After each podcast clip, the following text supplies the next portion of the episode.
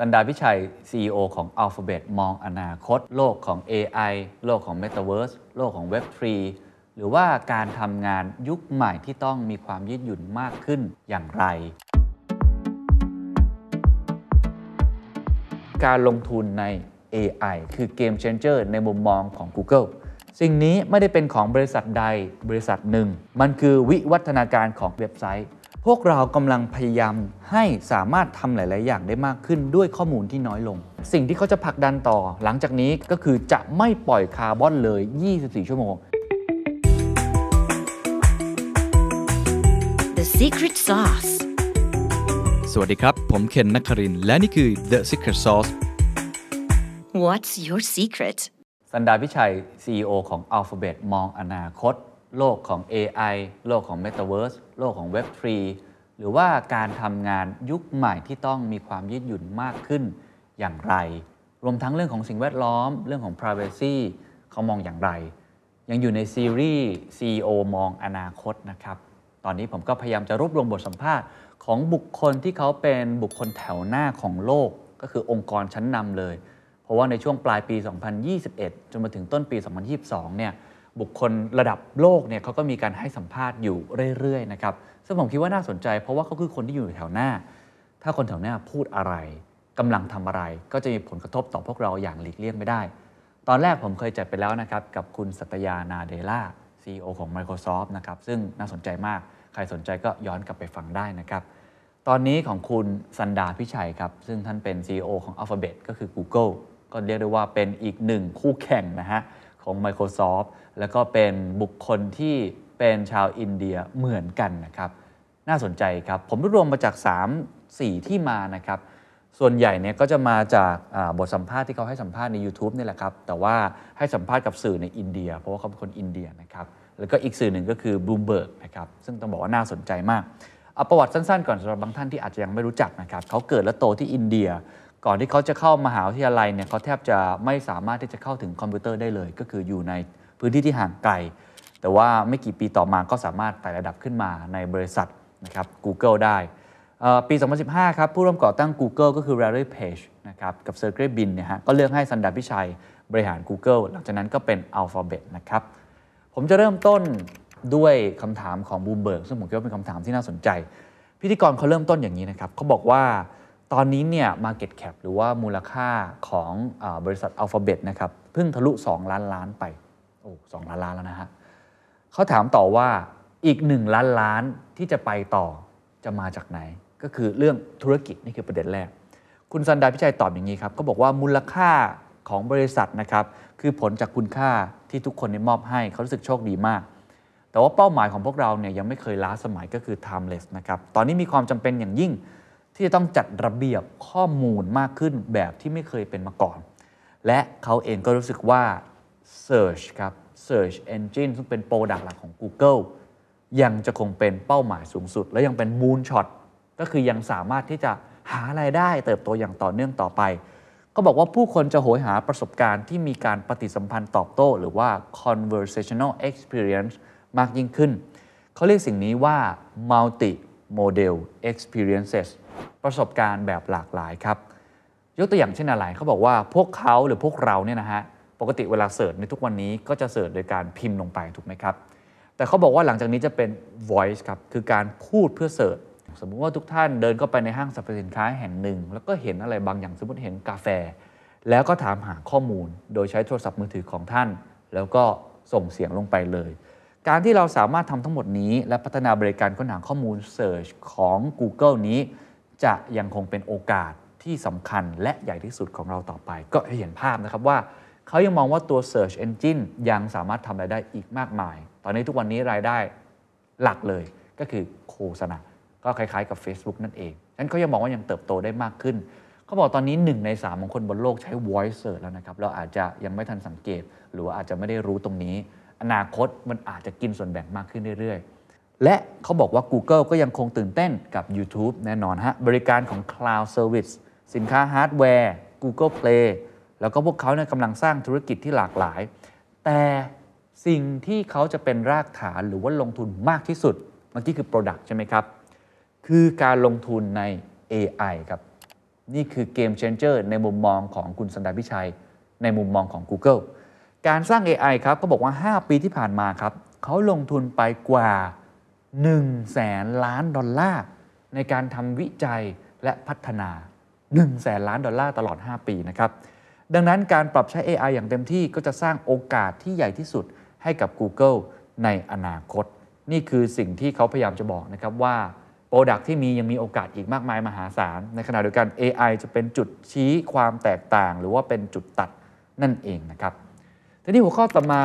ก็ต้องพูดคุยกันต่อครับ เรื่อง Metaverse ครับ หรือว่า next generation ของอินเทอร์เน็ต Web 3 อะไรต่างๆ อันนี้เขาให้สัมภาษณ์ไว้ 2 ที่แล้วมีมุมมองที่คล้าย ๆ กัน เอาบลูมเบิร์กก่อนนะครับ พิธีกรบลูมเบิร์กถามน่าสนใจเขาบอกว่าตอนนี้ Facebook กับ Microsoft all in แล้วมาก ๆ อย่างที่ผมเคยจัดไปแล้วเรื่องของ Mark Zuckerberg ดูสัตยานาเดล่าก็ all in เรื่องนี้เรื่องของ Metaverse นะครับคำถามก็คือใน Google เนี่ยเขาจะลงทุนในเรื่องนั้น เช่นเดียวกันหรือเปล่า คุณซุนดาร์พิชัยตอบคล้ายๆ คุณสัตยานาเดล่าครับเขาบอกว่ามันชัดเจนมากเมื่อเวลาผ่านไปครับเทคโนโลยีคอมพิวเตอร์หรือตรง computing เนี่ยจะปรับตัวเข้าหาผู้คน และผู้คนก็จะปรับตัวเข้าหาคอมพิวเตอร์ เช่นเดียวกัน อันนี้น่าสนใจคือคำพูดนี้เป็นคำพูดที่เขาพูดบ่อยนะครับในหลาย ๆ ที่คือต่างฝ่ายต่างปรับตัวเข้าหากัน หมายความว่าอะไร หมายความว่าพวกเราเองครับจะไม่ได้มีเพียงปฏิสัมพันธ์กับกล่องสี่เหลี่ยมข้างหน้าอีกต่อไป เช่นโทรศัพท์มือถือเอง แท็บเล็ตเอง หรือว่าจะเป็นแล็ปท็อปเอง เราจะไม่ได้มีปฏิสัมพันธ์กับไอ้หน้าจอสี่เหลี่ยมแบบนี้ที่เราอยู่กับมันมาหลายสิบปีหลายทศวรรษแล้ว มันจะเหมือนคุณมองเห็น และสามารถมีปฏิกิริยาโต้ตอบกันได้ เหมือนเวลาคุณพูดกับคนจริง So how can I help you? Hi, I'm calling to book a women's haircut for a client. Um, I'm looking for something on May 3rd. Sure, give me one second.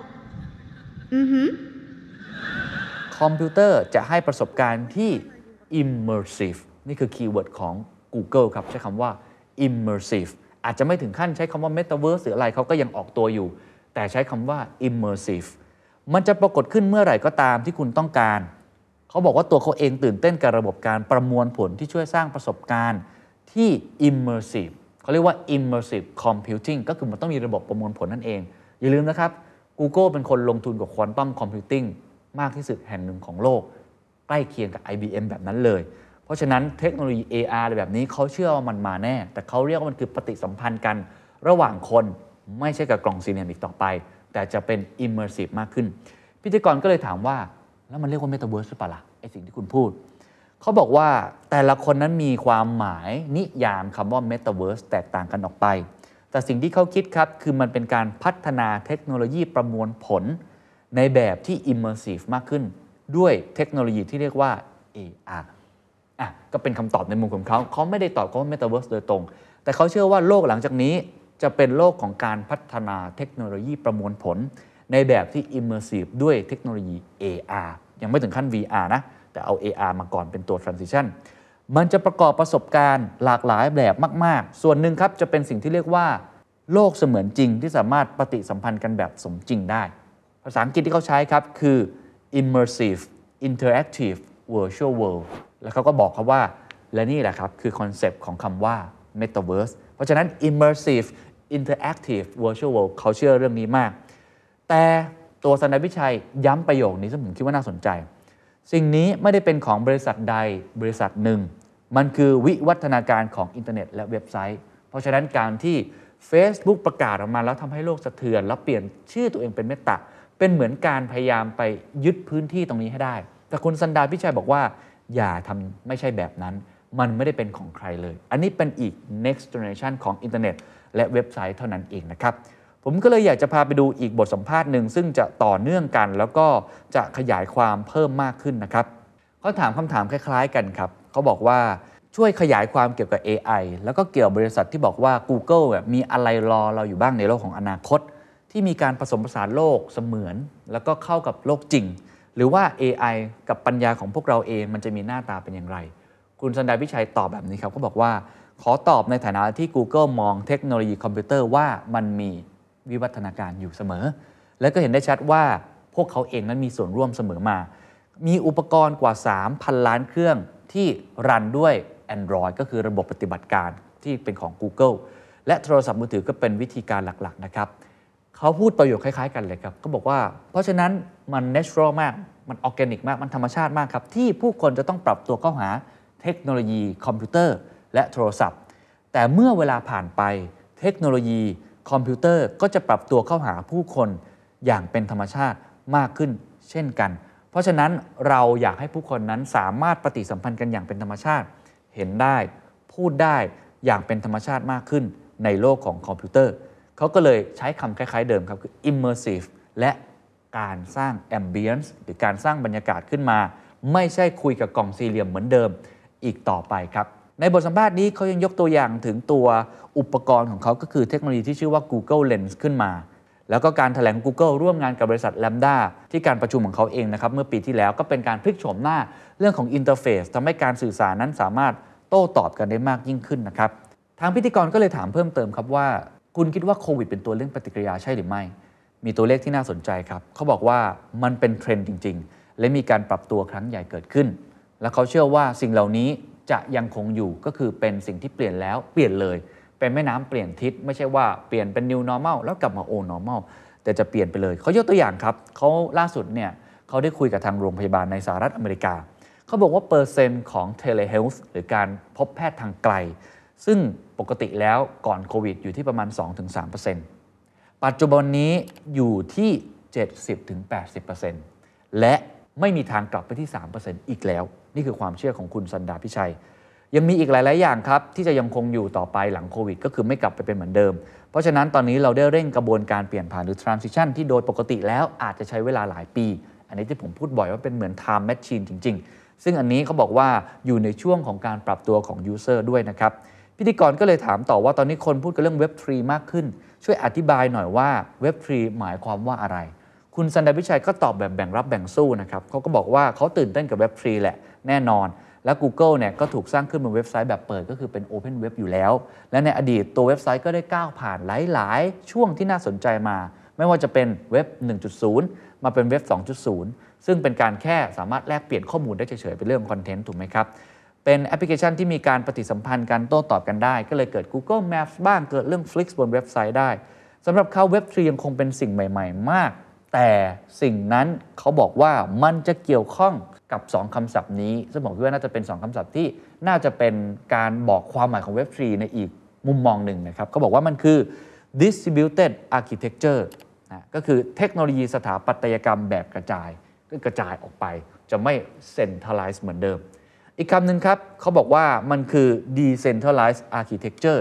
ก็คือแบบกระจายศูนย์ เมื่อกี้ distribute คือกระจายออกไป ถูกไหมฮะ ส่วน decentralized คือไร้ศูนย์กลาง คือกระจายศูนย์ออกไป นี่คือมุมมองเขา web 3เนี่ย ไอ้คำสองคำนี้ก็คือ decentralized กับ distributed เนี่ย น่าจะเป็น keyword สำคัญ เช่น การทำให้การจับจ่ายใช้สอยจะสามารถทำได้อย่างสำเร็จรูปบนเว็บไซต์เลย แล้วยังมีไอเดียที่เจ๋งๆ อีกมาก นั่นคือหัวข้อแรกครับ ก็คือเรื่องของ business ในอนาคต รวมทั้งเรื่องของเทคโนโลยีที่เขามองเห็นนะครับ รื่องของเว็บฟรีเรื่องของ Metaverse เรื่องของการที่จะเข้าไปสู่โลกใหม่ ๆ นั่นเองนะครับหัวข้อต่อมาที่พิธีกรสองสามคนก็ถามคล้าย ๆ กันครับ คือเรื่องความเป็นส่วนตัวเรื่อง Data Privacy ซึ่งถือว่าเป็นเรื่องใหญ่มากๆนะครับอย่างพิธีกรของ Bloomberg เนี่ยเขาถามอย่างนี้เขาบอกว่า CEO คนก่อนหน้าของ Google ก็คือเอริกชมิดนะฮะบอกกับตัวคนที่สัมภาษณ์เนี่ยว่า เขารู้สึกว่าการที่ Facebook ถูกเปิดโปงล่าสุดเป็นเรื่องน่ากังวลเขาพูดถึงตัว whistleblower นะครับที่มาเปิดโปงเรื่องราวต่างๆ ที่เป็นเอกสารหลุดออกมาของ Facebook ที่โดนโจมตีเยอะนะครับเช่นเดียวกันครับ Google เองก็สามารถเข้าถึงข้อมูลของประชากรบนโลกเนี่ยเยอะมากๆนะครับทำไมประชากรเกินกว่าครึ่งโลก ควรจะเชื่อมั่นว่า Google ทำในสิ่งที่ถูกต้องเป็นคำถามที่ดีนะ คุณสนพิชัยตอบนี้ครับ พวกเรากำลังพยายามให้สามารถทำหลาย ๆ อย่างได้มากขึ้นด้วยข้อมูลที่น้อยลง นี่คือ keyword สำคัญนะครับ do more with less data คือไม่ต้องเก็บข้อมูลเยอะ แต่สามารถที่จะทำงานได้เหมือนเดิม อย่าลืมครับว่า data is the new oil การมีข้อมูลสามารถทำให้เราได้รายได้ทางโฆษณา การมีข้อมูลสามารถทำให้เราเข้าใจผู้บริโภคของเราทำให้เขามี stickiness หรือว่าติดได้มากขึ้น ซึ่งการที่ Apple ประกาศออกมาว่าต้องมีคอนเซนต์ก่อนกดความยินยอมก่อน ก็ทำให้ Facebook นั้นถือได้ว่ากระทบกระเทือนค่อนข้างมากจนกระทั่งเป็นดีเบตกันย่อมๆมาแล้วนะครับ เพราะฉะนั้น การที่ Google พยายามจะปรับตัวก็คือ do more with less data เขาบอกเลยว่าจะเป็นการเปลี่ยนแปลงที่ใหญ่ที่สุดที่พวกเราได้ทำนั่นก็คือการกำหนดการลบข้อมูลแบบอัตโนมัติ หรือว่า auto delete เป็นการตั้งค่าเริ่มต้นหรือ default สำหรับผู้ใช้ใหม่ๆ ที่ลงชื่อเข้าใช้ในตอนนี้ ข้อมูลของผู้ใช้กว่า 2,000 ล้านคนจะถูกลบอย่างต่อเนื่อง ก็คือมีการลบออกนะครับ แล้วก็บอกครับว่าพวกเราต้องพึ่งพาความเชื่อมั่นของผู้คน เพราะในทุกๆวันที่พวกเขาใช้ Google พวกเขาเชื่อใจพวกเรา จึงมีหลาย ๆ อย่างช่วงเวลาที่มันก็ค่อนข้างเปราะบาง เช่น ปัญหาสุขภาพที่พวกเขาพยายามทำความเข้าใจ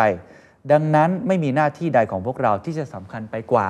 การทำสิ่งที่ถูกต้องตามความเชื่อมั่นที่พวกเราได้รับมานั่นเองนะครับเขาเลยพูดถึงตัว Gmail ครับเขาบอกว่าตอนที่เราให้บริการ Gmail กับนักข่าว และตระหนักรู้ว่าบัญชีเหล่านั้นอาจถูกโจมตีโดยรัฐบาลเผด็จการ นั่นคือสิ่งที่ขับเคลื่อนเราให้ทำสิ่งที่ถูกต้อง ไม่ว่าจะเป็นเรื่องความเป็นส่วนตัว ความปลอดภัย หรือความเชื่อมั่น เขาเชื่ออย่างนี้ครับเขาเชื่อว่าในอนาคต regulation หรือว่ากฎระเบียบต่างๆ จะมีบทบาทสำคัญมากขึ้น แล้วเขาคิดว่า privacy regulation หรือกฎระเบียบด้านความเป็นส่วนตัวด้านความปลอดภัยสำคัญ และ AI ก็สำคัญเช่นเดียวกันนะครับพอพูดถึงเรื่องของ privacy หรือความเป็นส่วนตัวผมก็เลยไปอีกบทสัมภาษณ์หนึ่งนะครับ พิธีกรชาวอินเดียถามน่าสนใจครับเขาบอกว่าเรื่องของความเป็นส่วนตัวเนี่ยถูกหยิบยกขึ้นมาพูดบ่อยครั้งนะครับ ทั้งในระดับตัวบุคคล หรือว่าในระดับภาครัฐนะครับเขาก็เลยถามว่า คุณสดาพิชัยคิดว่ายังมีความเข้าใจผิดๆเกี่ยวกับเรื่อง privacy อยู่หรือไม่ และจะจัดการกับมันอย่างไร คุณสดาพิชัยก็ตอบอย่างนี้ครับเขาบอกว่าเรื่องความเป็นส่วนตัวคือหัวใจสำคัญนะครับของทุกๆ สิ่งที่พวกเราทำแล้วก็บอกว่า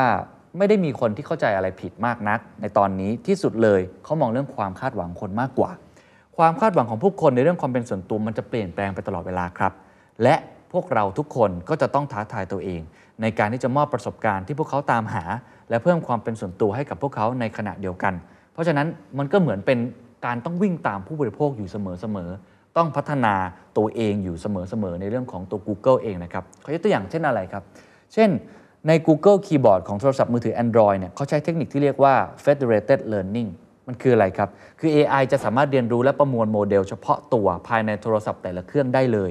ก่อนที่จะอัปเดตแบบจำลองขึ้นไปรวมกันบนโลก โดยข้อมูลดิบของโทรศัพท์แต่ละเครื่องจะไม่หลุดออกจากโทรศัพท์นั้นเลย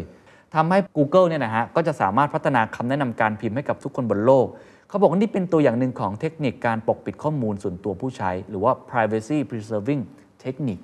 นี่เป็นตัวอย่างหนึ่งนะครับ ฉะนั้นเขาก็เลยสรุปครับว่า ผมจะไม่บอกว่ามันมีความเข้าใจผิดอะไร แต่ที่ผมจะบอกว่ามันเป็นสิ่งที่ขัดกับความรู้สึกก็คืออย่างนี้ครับ Google ก็เชื่ออย่างนี้มากว่า เมื่อเวลาผ่านไป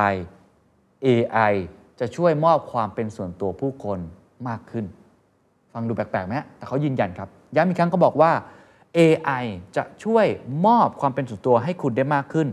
เพราะเราจะสามารถทำสิ่งต่างๆ ได้มากขึ้น ด้วยข้อมูลที่น้อยลง อย่างเมื่อกี้ที่บอกไปแล้วนะครับว่า do more with less data หัวใจสำคัญก็คือ AI ที่จะช่วยทำให้เข้าใจพวกเราเนี่ยฮะโดยที่ไม่ต้องใช้ Data มากขึ้น เพราะฉะนั้นเขาเลยบอกว่าความเป็นส่วนตัวนั้นเป็นเรื่องยาก ที่จะใช้ตัว engineering หรือวิศวกรรมสร้างขึ้นมา ตัว Google เองต้องเขียนโปรแกรมที่ซับซ้อนให้กับความเป็นส่วนตัว แต่เมื่อเวลาผ่านไปครับ การเพิ่มความเป็นส่วนตัวจะง่ายขึ้น และตัวเขาเองก็คิดว่ามันสำคัญ และเป็นสิ่งที่ผู้คนจะเรียกร้องและต้องการ และเพดานความต้องการนี้ก็จะสูงขึ้นสูงขึ้นไปเรื่อย ๆ ฉะนั้นในฐานะบริษัทครับต้องทุ่มสุดตัวครับให้กับเทคโนโลยีอันนี้นั่นเองครับ หัวข้อต่อมาครับคือเรื่องของสิ่งแวดล้อมนะครับ ซึ่งเป็นหัวข้อที่ถามมาคล้ายๆ กันของพิธีกรทุกคนเลยที่ถามนะครับเพราะว่าตัว Google เองเนี่ยต้องบอกว่าเป็นบริษัทที่ตั้งเป้าแบบ aggressive นะ aggressive มาก คือตัวเขาเองเนี่ยเป็น carbon neutral เนี่ยตั้งแต่ปี 2007 อยู่แล้ว เรื่องของไอ้คาร์บอนสุทธินะแต่ว่าหลังจากนี้เขาตั้งเป้าแบบที่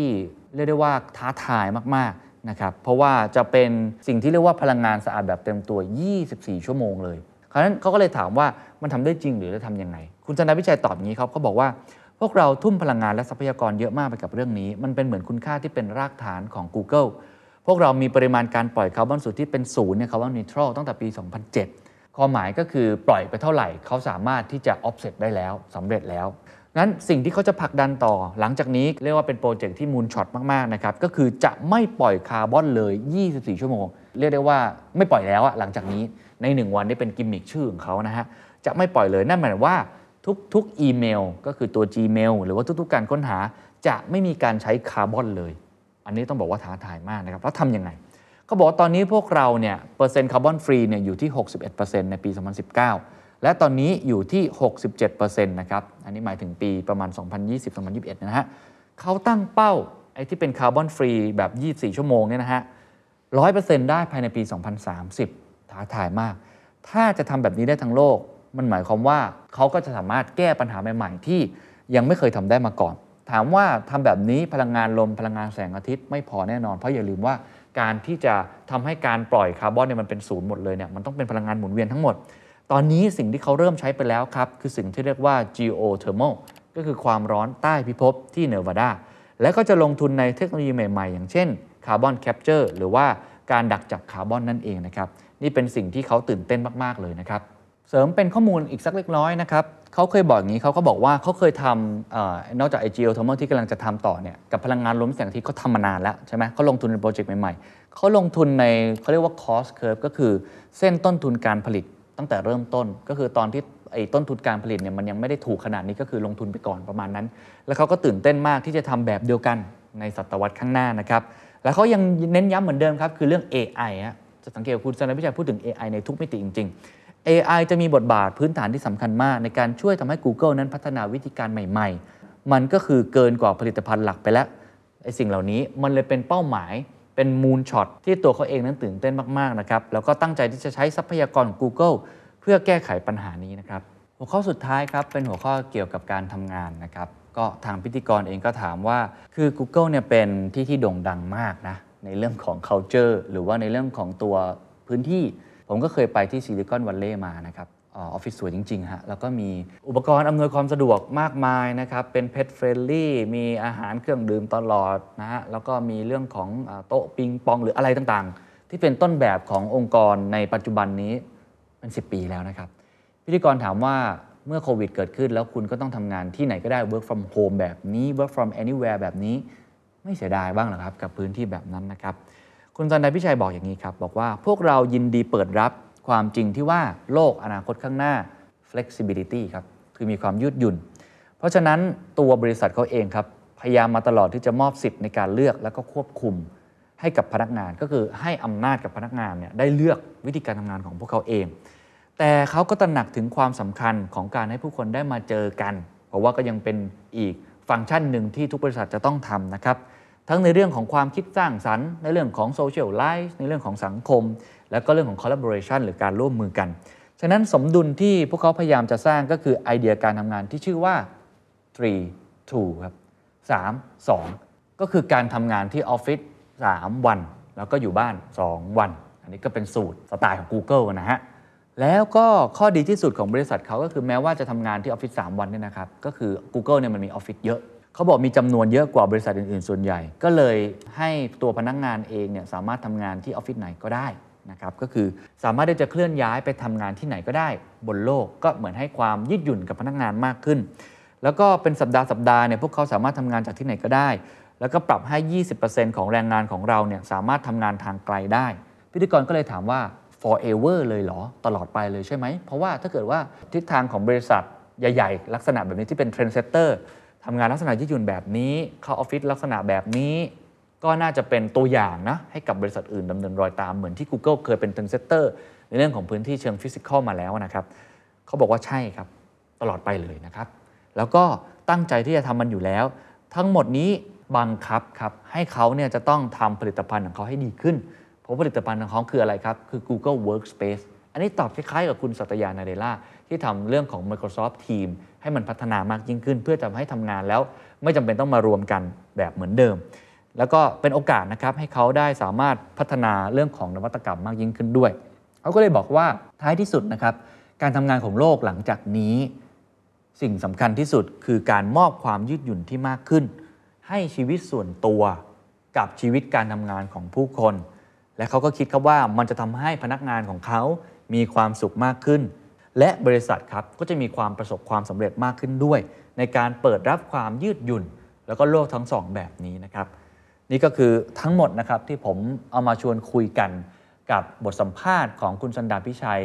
ในแง่ของเทคโนโลยีใหม่ๆ ในแง่ของ AI ที่เขาลงทุนค่อนข้างเยอะมากๆ หรือว่าในแง่ของ Privacy ในแง่ของสิ่งแวดล้อมแล้วก็การทำงาน ผมสรุปอย่างนี้นะครับ สิ่งที่ผมจับได้แล้วผมคิดว่า มันน่าจะเป็นการเห็นภาพอนาคต บางสิ่งบางอย่างที่จะกระทบกับตัวพวกเรา ประเด็นแรกครับ AI ครับจะมีอิทธิพลกับพวกเรามากขึ้นเรื่อยๆ เพราะว่า Google bet กับ AI หรือว่าลงทุนในเรื่องนี้มากขึ้นในทุกมิตินะครับ เรื่องความปลอดภัย เรื่องของ Privacy เรื่องของสิ่งแวดล้อม AI คือแกนกลาง เพราะฉะนั้นอันนี้น่าจะเป็นตัวหลักมากๆ อันที่2ครับเขาเชื่อมากครับว่าโลกหลังจากนี้จะเป็นโลก immersive ครับเขาอาจจะไม่พูดคำว่า metaverse โดยตรงเหมือนคุณมาร์คซักเคอร์เบิร์กแต่ว่าเขาเชื่อมากๆว่าโลกของ immersive หรือ AR อย่างน้อยในช่วง transition การเปลี่ยนผ่านไปสู่ VR มาแน่ๆ อันต่อมาครับคำว่า distributed หรือว่า decentralized คำนี้จะเป็นอีกคำที่จะมามีผลกระทบกับการทำงานของพวกเรามากขึ้นเพราะเว็บฟรีขึ้นมา ก็จะมอบอำนาจให้กับผู้ใช้มากขึ้น กระจายทุกอย่างออกเป็นโหนดๆมากขึ้น อันนี้แสดงว่ามันจะเป็นอีกเทรนด์หนึ่งที่น่าสนใจนะครับรวมทั้งเรื่องของสิ่งแวดล้อมครับก็บริษัทอย่าง Google ใช้คำว่า 24/7 carbon free เลยเขาจะเป็นตัวอย่างหนึ่งเขาพยายามเพราะบริษัทเขาใหญ่เนาะแล้วก็สามารถที่จะมีนวัตกรรมใหม่ ๆ ได้ จะเอาวิถีทางทุกอย่างครับมาทำให้บริษัทของเขาแทบจะไม่ปล่อยคาร์บอนออกมาเลยทุกการเสิร์ชของเรา ก็ไม่รู้จะทำได้จริงหรือเปล่า แต่ถือว่าเป็น aggressive target มาก ๆ น่าสนใจว่าจะทำได้จริงหรือไม่ แต่นี่คือความตั้งใจของเขาที่จะมุ่งไปนะครับ ส่วน privacy แน่นอนให้ความสำคัญและเอา AI มาเป็นแกนกลาง ส่วนสุดท้ายครับคือคำว่าความยืดหยุ่นครับในการทำงาน น่าจะเป็นอีก keyword สำคัญนะครับของบริษัทไม่ใช่แค่ Google แต่ในหลายๆบริษัทด้วยที่จะดึงดูด talent หรือการทำงานได้ หวังว่าข้อมูลทั้งหมดนี้จะเป็นประโยชน์นะครับที่ผมลองเอามาสรุปให้กับทุกท่านนะครับ กับคุณสันดาพิชัย CEO ของ Alphabet หรือว่า Google ครับ สุดท้ายครับ ผมอยากจะฝากคำตอบของเขาที่มีต่อคำถามหนึ่งที่น่าสนใจนะครับใน Bloomberg นะครับเขาถามอย่างนี้เขาบอกว่าคำแนะนำอะไรที่คุณอยากจะให้กับตัวคุณเอง เมื่อช่วงอายุ 20 ปีและ 40 ปี ก็คือ 2คำแนะนำคืออะไรเขาบอกว่าความใจเย็นแล้วก็ความใจร้อน เขาบอกว่าอยากจะบอกกับตัวเองในวัย 20 นะครับว่าเขาน่าจะมีความใจเย็น หรือว่าความอดทนอดกลั้นหรือ patience เนี่ยมากขึ้นนะครับ เพราะว่าตอนที่ยังหนุ่มยังแน่นเนี่ยมักจะใจร้อนครับ ซึ่งก็เป็นเรื่องดีนะครับ เพราะว่าบางสิ่งบางอย่างเราก็ต้องใจร้อนเนาะ แต่เขาอยากให้ตัวเองในวัย 20 ตอนนั้นถ้าบอกได้อยากให้ช้าลง โฟกัสอย่างตั้งใจมาก ๆ ใช้เวลากับมัน คืออยากจะให้ใจเย็นลงหน่อยนะครับ ส่วนตอนอายุ 40 เขาอยากให้ใจร้อนครับ เอ๊ะ เรื่องอะไร เขาบอกว่าตอนอายุ 40 เนี่ย มองในเรื่องของสภาพภูมิอากาศครับคือ climate change เขาอยากให้ทุกคนใจร้อนครับกับมัน เพราะว่าเรื่องนี้เขารู้สึกว่ามันเป็นเรื่องเร่งด่วน อยากให้ทุกคนบนโลกนี้ใจร้อนขึ้นมาหน่อย เพราะนี่คือเรื่องที่ไม่ควรจะใจเย็น แล้วก็อยากจะให้ทุกคนนั้นเกิด wake up call แล้วก็สามารถที่จะร่วมกันแก้ปัญหาไปด้วยกันครับ คุณสัตยานาเดล่าผมพูดเสมอครับ เป็น CEO ขวัญใจผมครับ เขาพูดเสมอครับว่าทุกคนที่บริษัท Microsoft ต้องกลับมุมมองใหม่ บอกว่า ฉันไม่ได้ทำงานให้กับ Microsoft Microsoft ต่างหากที่ทำงานให้กับฉัน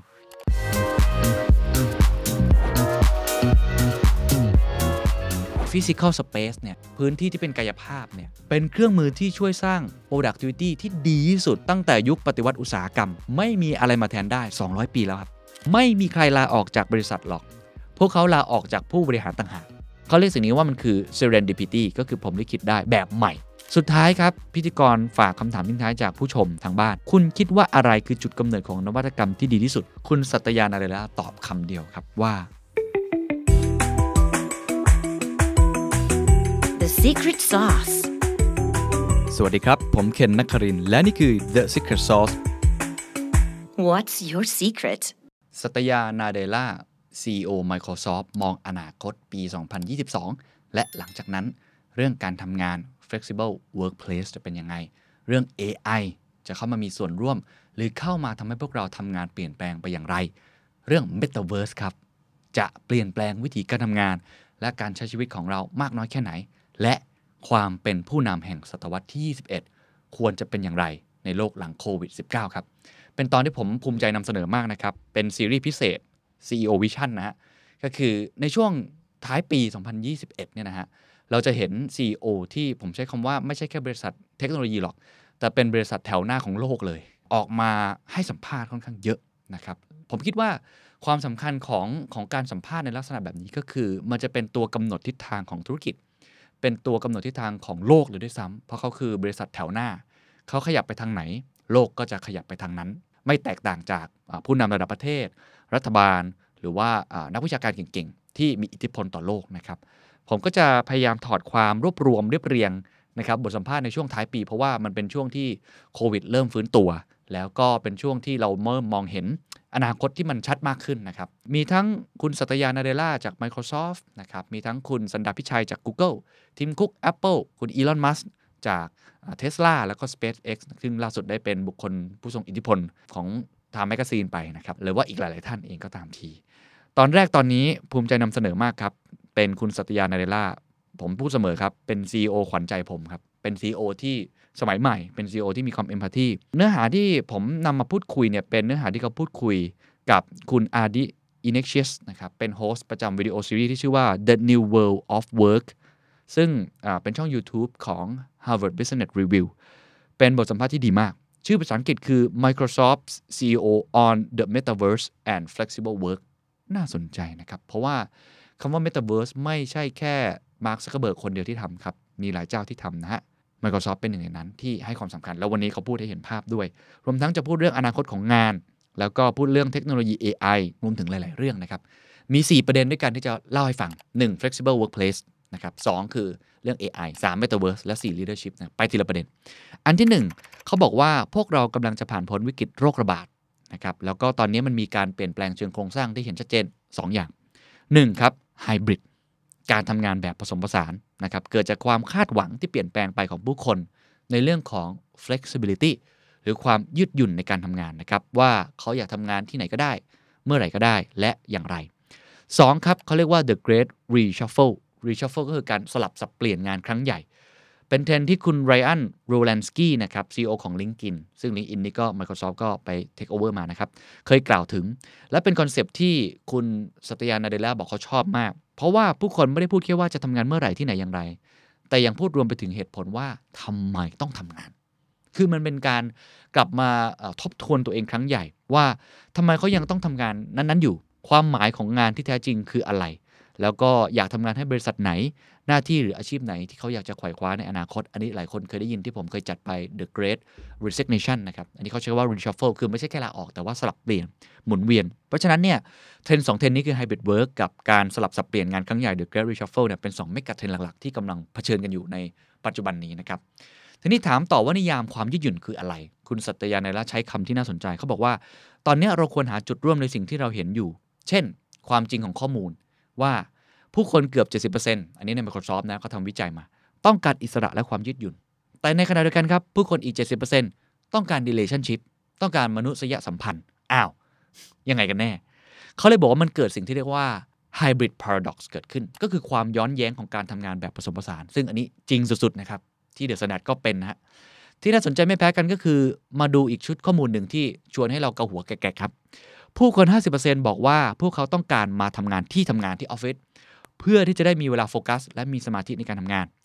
อีก 50%ครับกลับบอกว่าต้องการทำงานอยู่ที่บ้าน เพื่อจะได้โฟกัส และมีสมาธิในการทำงานอ้าวเหมือนกันเลย แต่ว่าแตกต่างกันว่าคนหนึ่งบ้านกับทุกคนออฟฟิศเพราะฉะนั้นคุณสัจยาในระยะใช้คำนี้บอกจะบอกว่า ตอนนี้ทางที่ดีที่สุดครับ อย่าพึ่งฟันธงครับ อย่าพึ่งด่วนสรุป เพราะว่าไอ้คำว่า new norm ตอนนี้มันยังไม่ชัดเจน เขาก็เลยลงดีเทลเพิ่มเติมนะครับ ในเรื่องของ workplace เนี่ยว่ามันมีอะไรที่เราต้องลงไปทำความเข้าใจเข้ามัน อีกประมาณ 3-4 ประเด็นด้วยกัน ประเด็นแรกคือ process ครับเขาบอกว่าวิถีปฏิบัติใหม่นี้จำเป็นต้องอยู่เข้าที่เข้าทางเสียก่อน เราจะได้หาความสัมพันธ์เชิงสาเหตุที่ชัดเจนได้ จากนั้นเราจึงจะเข้าใจภาพกว้างๆของคำว่า productivity จากความยืดหยุ่นเหล่านั้น ซึ่งบริบทส่วนใหญ่ครับ ตอนนี้กำลังใช้วิธีที่ออร์แกนิกกว่าเดิมมากๆ เขาพูดอย่างนี้ ขีดเส้นใต้ครับ ผมจะบอกว่าสิ่งที่พวกเราอยากทำและอยากพูดถึงข้อดีของมันให้มากขึ้น คือ การให้อิสระและอำนาจกับผู้บริหาร ผู้จัดการและบุคคลทุกคน ในการคิดและออกแบบวิธีปฏิบัติ หรือวิธีการทำงานที่เหมาะสม และมีประสิทธิภาพกับทีมของพวกเขาเอง ตามบริบทและเป้าหมายที่พวกเขาต้องบรรลุขีดเส้นใต้ตัวโตๆว่า ไม่มีอีกแล้วกับ one size fit all Microsoft ทำวิธีการแบบนี้เขายกตัวอย่างเช่น สมมติว่าผมต้องมีทีมบริหารที่มีบุคลากร 5 คน ผมจะต้องรู้ว่ามีใครในทีมบ้างที่มีลูกอยู่ เพราะถ้ามีลูกแล้วยังไม่ได้รับการฉีดวัคซีน การพิจารณาและตัดสินใจเกี่ยวกับรูปแบบการทำงานของผู้ปกครองเหล่านี้ จะแตกต่างออกไปจากคนทำงานที่เป็นวัยรุ่น ต้องวิเคราะห์สาเหตุ สถานการณ์การดูแลเด็กที่บ้านเป็นยังไง การตัดสินใจของที่บ้านนั้น จะต้องการการดูแลจากเด็กๆ มากขึ้นใช่ไหมเรื่องเวลาในการเดินทางจะเป็นยังไง ความคาดหวังต่างๆ ในอนาคตมันก็ไม่เหมือนเดิมอีกต่อไป ในแง่หนึ่งครับ พวกเรากำลังบอกว่ามาใช้กระบวนการออร์แกนิกกันดีกว่า สร้างรากฐานผ่านการสนับสนุนวิธีการปฏิบัติแบบใหม่ก็คือ New Norm ที่ช่วยให้องค์กรสามารถทำงานได้อย่างมีประสิทธิภาพ เพราะว่าเหนือสิ่งอื่นใดครับ พวกเราทำธุรกิจเพื่อผลิตสินค้าและบริการที่ลูกค้าชื่นชอบ และเหนือสิ่งอื่นใดเช่นกันครับ สิ่งนั้นจะเป็นสิ่งที่นิยามบริษัทในด้านประสิทธิภาพ แต่ตัวเขาเองครับก็คิดว่าความคาดหวังนั้นเปลี่ยนไปแล้ว หากเราลองมองข้ามการเปลี่ยนแปลงเชิงโครงสร้าง ในวิธีการที่พนักงานผลิตสินค้าและบริการ และผลักดัน productivity นั้น ดังนั้นตอนนี้เราจำเป็นต้องหาวิธีที่ลงตัวให้ได้ ก็คือมันเป็นวิธีใหม่ ๆ แล้ว ในปัจจุบันนี้เทียบทั้ง productivity ในขณะเดียวกัน balance เรื่อง life ของเขาให้ได้ คุณคนที่สัมภาษณ์เขาบอกว่า ตอนนี้มัน one rule fits all เนี่ยมันไม่มีอีกแล้วมันเปลี่ยนไปแล้ว แล้วก็จะไม่มีวันกลับไปทำงานแบบเดิมได้ด้วยซ้ำไปคุณสัตยานาเรล่าก็ตอบนะครับเขาบอกว่าสังคมในตอนนี้เนี่ยมีความคาดหวัง ที่หลากหลายอย่างมากต่อสถานที่ทำงาน รวมไปถึงกิจวัตรและความต้องการต่างๆ เพราะฉะนั้นตอนนี้มันมีการเปลี่ยนแปลงเชิงโครงสร้างสูงมาก ที่อีกมิติหนึ่งที่พร้อม ๆ กับวิธีคิดของคนก็คือ เครื่องมือในการสร้าง productivity ใหม่ ซึ่งเดี๋ยวจะเล่ารายละเอียดต่อก็คือพวกดิจิตอลนั่นแหละครับ นี่คือประเด็นที่1นงนะครับในเรื่องของ process อันที่2ครับคือ space ครับโอ้ผมชอบมากเขาเขาพูดดีมากเขาบอกว่า มีใครบางคนบอกกับคุณสัตยานาเดล่าครับว่าไอ้ physical space เนี่ย พื้นที่ที่เป็นกายภาพเนี่ยเป็นเครื่องมือที่ช่วยสร้าง productivity ที่ดีที่สุด ตั้งแต่ยุคปฏิวัติอุตสาหกรรม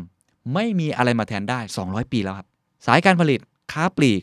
หรือแรงงานจะเป็น blue collar white collar ต้องมาทำงานที่ออฟฟิศอย่าง Microsoft ก็คือ Campus เราพยายามปรับแต่งพื้นที่ให้มี productivity ที่ดีที่สุด อยู่แล้วสนุกที่สุด อาหารฟรี เครื่องดื่มฟรี ตีปิงปอง เล่นสนุกเกอร์ ซึ่งมีเป้าหมายเพื่อภารกิจ มีเป้าหมายเพื่อความสัมพันธ์ร่วมกัน ซึ่งคุณสัตยานันเดล่าบอกว่า ผมไม่ยอมทิ้งสิ่งนี้แน่ ๆ แต่เราจะสามารถใช้พื้นที่เหล่านี้ให้เหมาะสมกับความคาดหวังของพนักงานของเรา และภาระงานที่ต้องทำได้หรือไม่ เขายกตัวอย่างนี้เขาบอกว่า พวกเรากำลังออกแบบดีไซน์พื้นที่บางส่วนในแคมปัสใหม่ครับ แต่เราจะยังคงมีแคมปัสเช่นเดิมเขายืนยันว่าต้องมี พวกเรารักแคมปัสเพียงแต่ว่าการใช้แคมปัสของเหล่าผู้บริหารและทีมของพวกเราจะเปลี่ยนแปลงไป พวกเขาอยากให้ทุกคนเข้ามาพบปะกันในช่วงการประชุม แต่ไม่ใช่ประชุมทุกรูปแบบ อาจจะเป็นการประชุมในเชิงดีไซน์ คือการออกแบบดีไซน์เซสชั่นหรืออาจจะต้องการให้ทุกคนเข้ามาพร้อมกัน เขาใช้คำว่า crunch time mode ก็คือ deadline นั่นแหละครับ ช่วงที่มันบี้สุดๆ ให้มาอยู่ด้วยกันช่วงเวลาสำคัญในการจบงาน เรายังต้องการมี orientation การปฐมนิเทศอบรม เพราะมีบุคลากรใหม่ๆมากมาย เรายังจำเป็นต้องพบปะกัน ผมคิดว่าจะต้องใช้พื้นที่ให้เป็นเหมือนดั่งทรัพยากรที่มีความยืดหยุ่นได้มากขึ้น ด้วยการปรับใช้เทคโนโลยีดิจิทัลที่พวกเรามีอยู่ หัวใจก็คือการผสมผสาน Space พื้นที่นี้เข้ากับโครงสร้างดิจิทัลก็คือ Remote Working สำหรับการทำงานทางไกล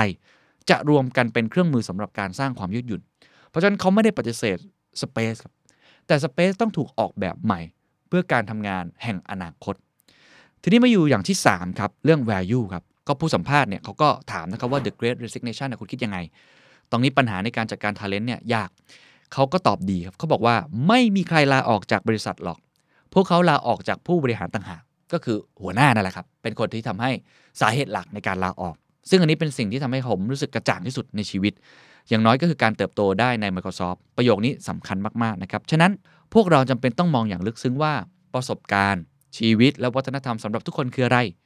ความสัมพันธ์ระหว่างเป้าหมายและปรัชญาของพนักงานแต่ละคน กับเป้าหมายขององค์กร มีความสัมพันธ์ หรือสอดคล้องกันยังไง value เนี่ยของเรา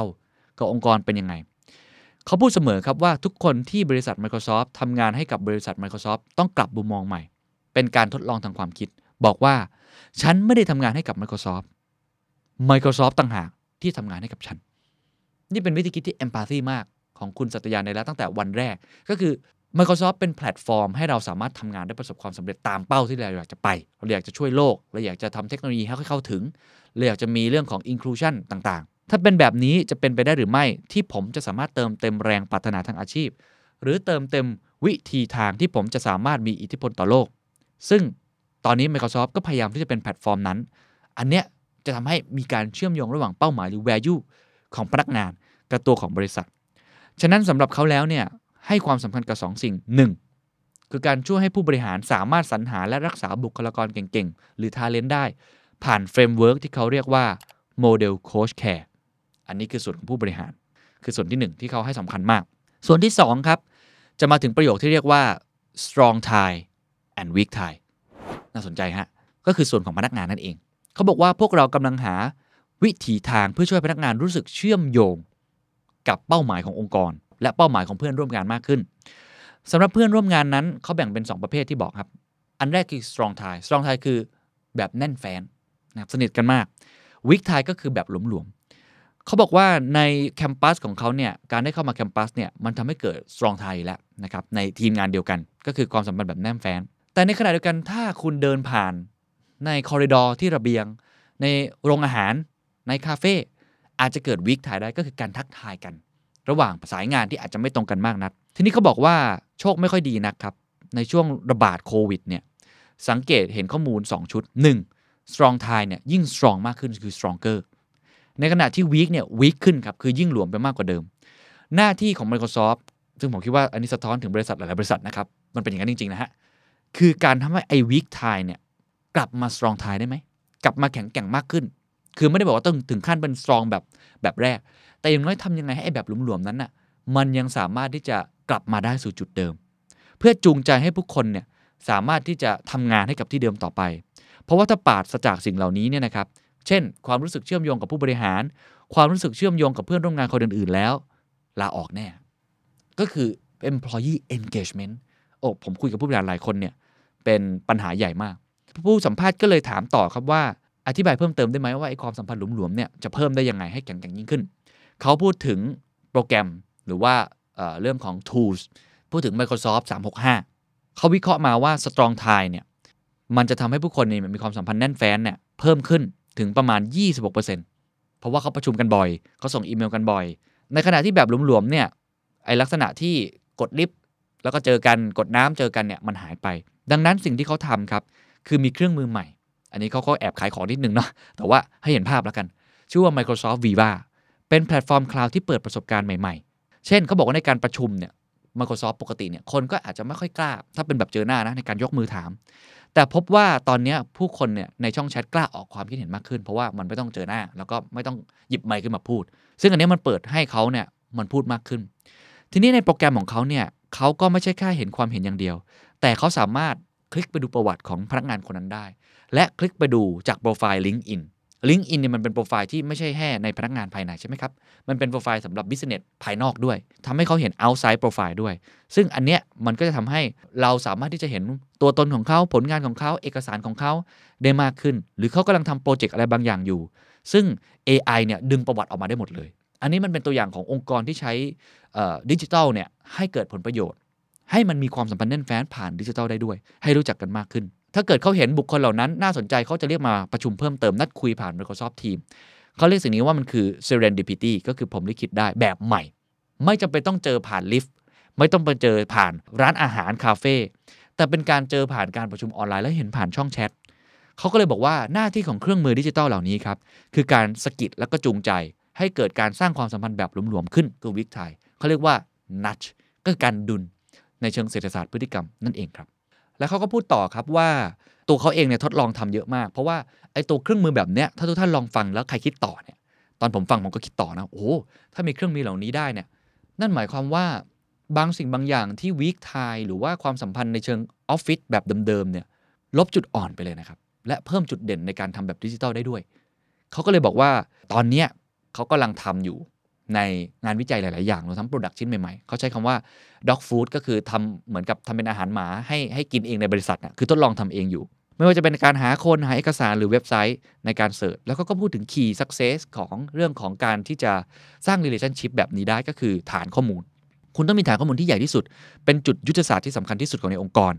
คลังข้อมูลสำหรับการสื่อสารทั้งหมดในองค์กร และสามารถค้นหารู้จักพนักงานได้กันทั้งหมด นะครับอันนี้เป็นเป็นตัวอย่าง อีกตัวอย่างหนึ่งที่ผมก็ค่อนข้างชอบนะครับแล้วผมรู้สึกว่า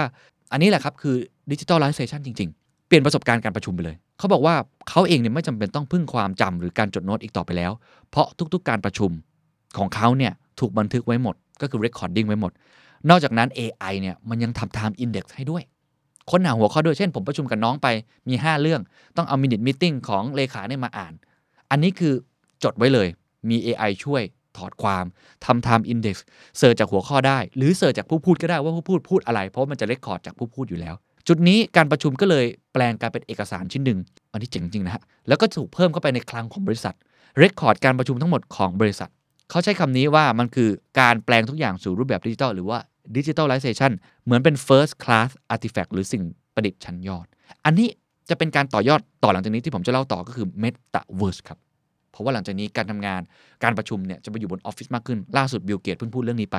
ว่า2อสปีข้างหน้าออฟฟิศเราอาจจะอยู่ในเมตาเวิร์สซึ่งจะตอบสนองมากกว่าการประชุมแบบปกติอีก อันนี้เดี๋ยวเล่าต่อเพราะฉะนั้นพาร์ตแรก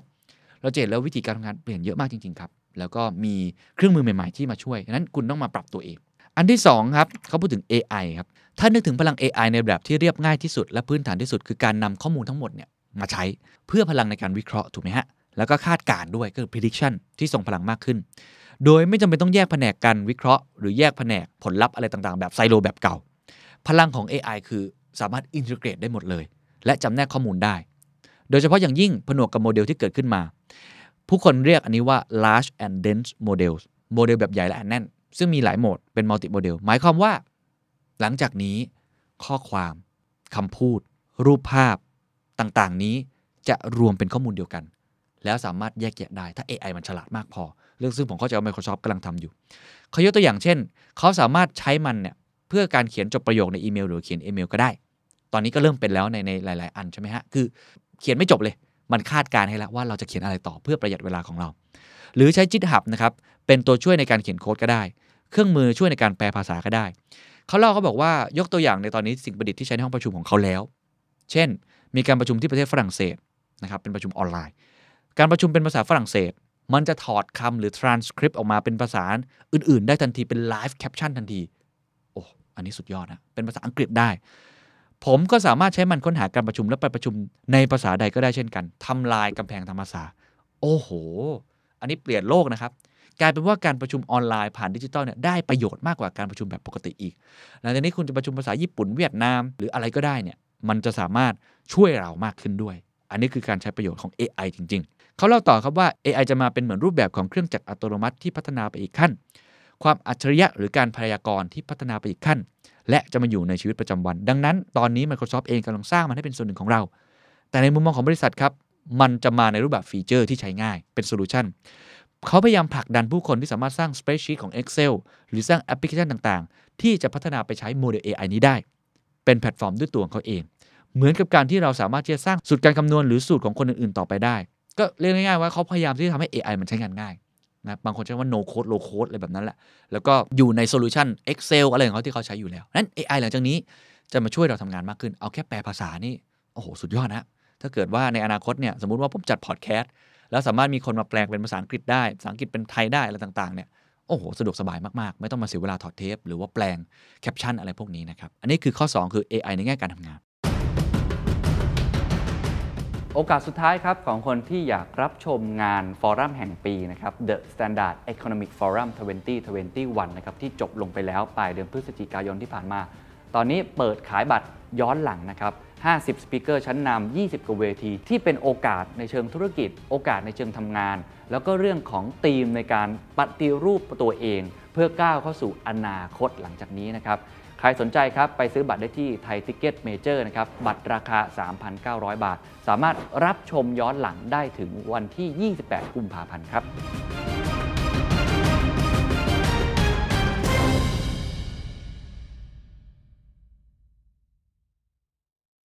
ข้อที่ 3 ครับ ข้อนี้สนุกครับ คือ Metaverse ครับ คนก็ถามเยอะครับว่าเอาไงแน่ Microsoft เนี่ยก็พูดถึงเรื่องนี้เยอะมันจะเป็นยังไง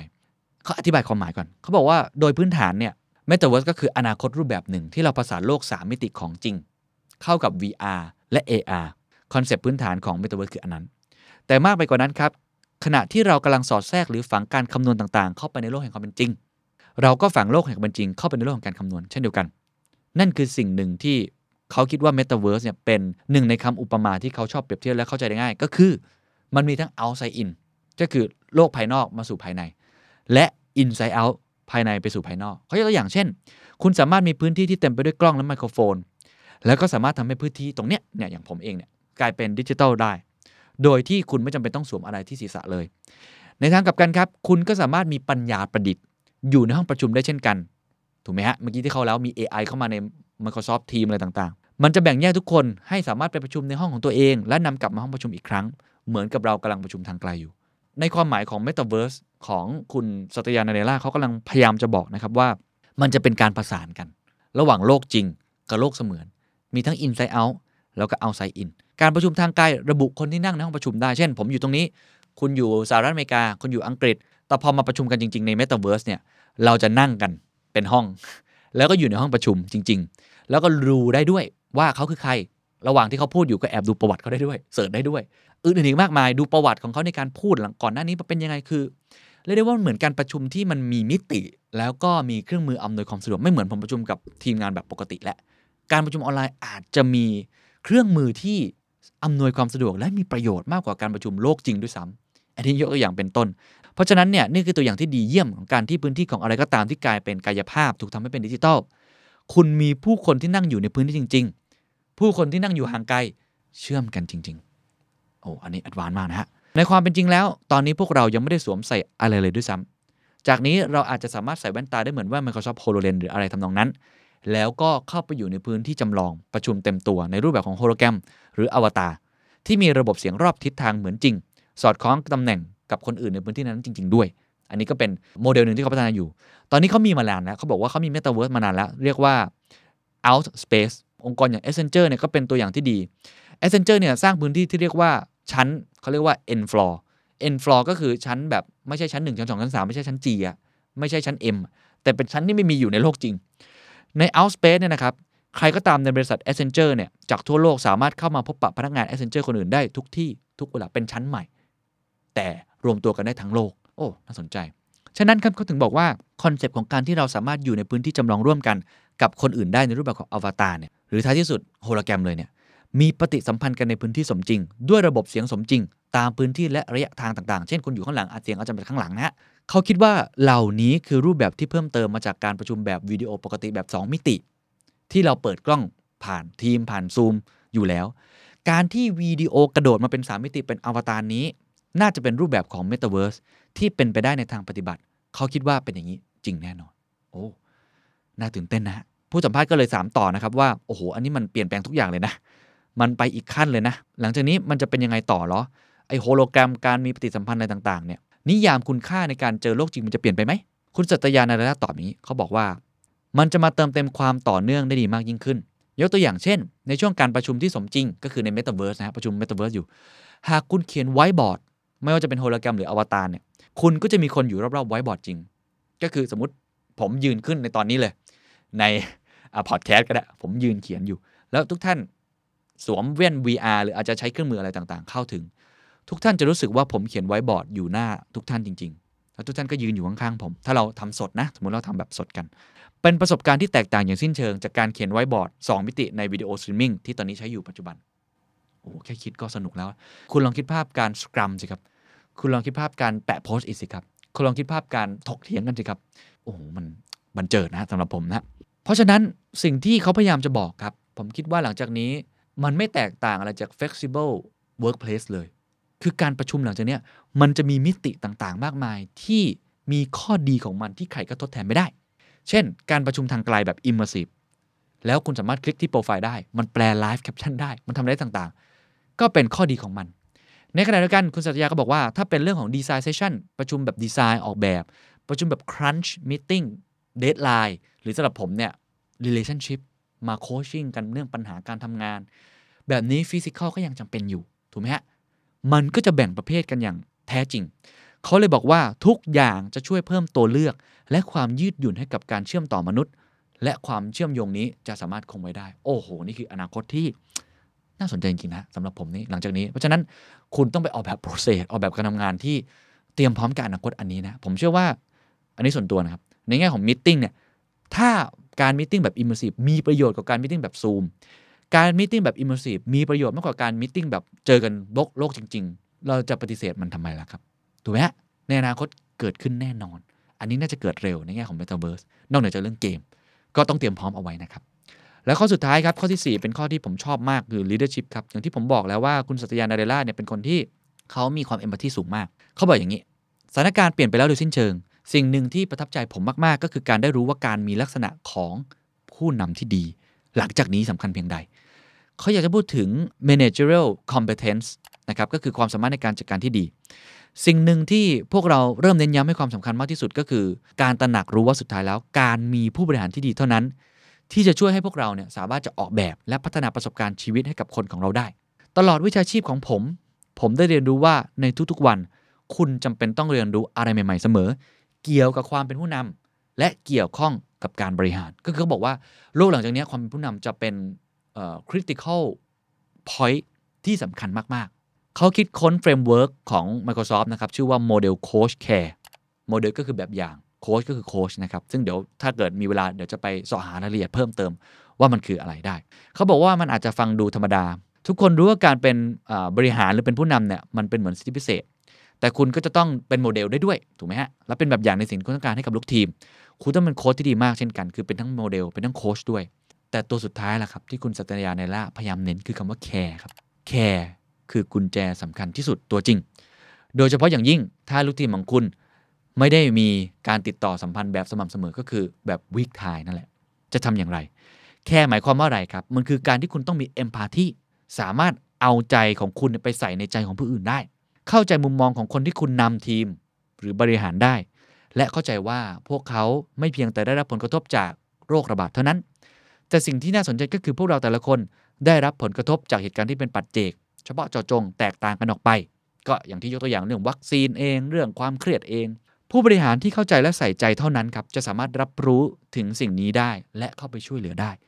ผมเห็นด้วยมากนะว่าจำเป็นมากในยุคหลังจากนี้นะครับโมเดลโคชแคร์ ดังนั้นครับบทเรียนที่เขาได้เรียนรู้ที่สุดนะครับของคุณสัตยานาเดล่า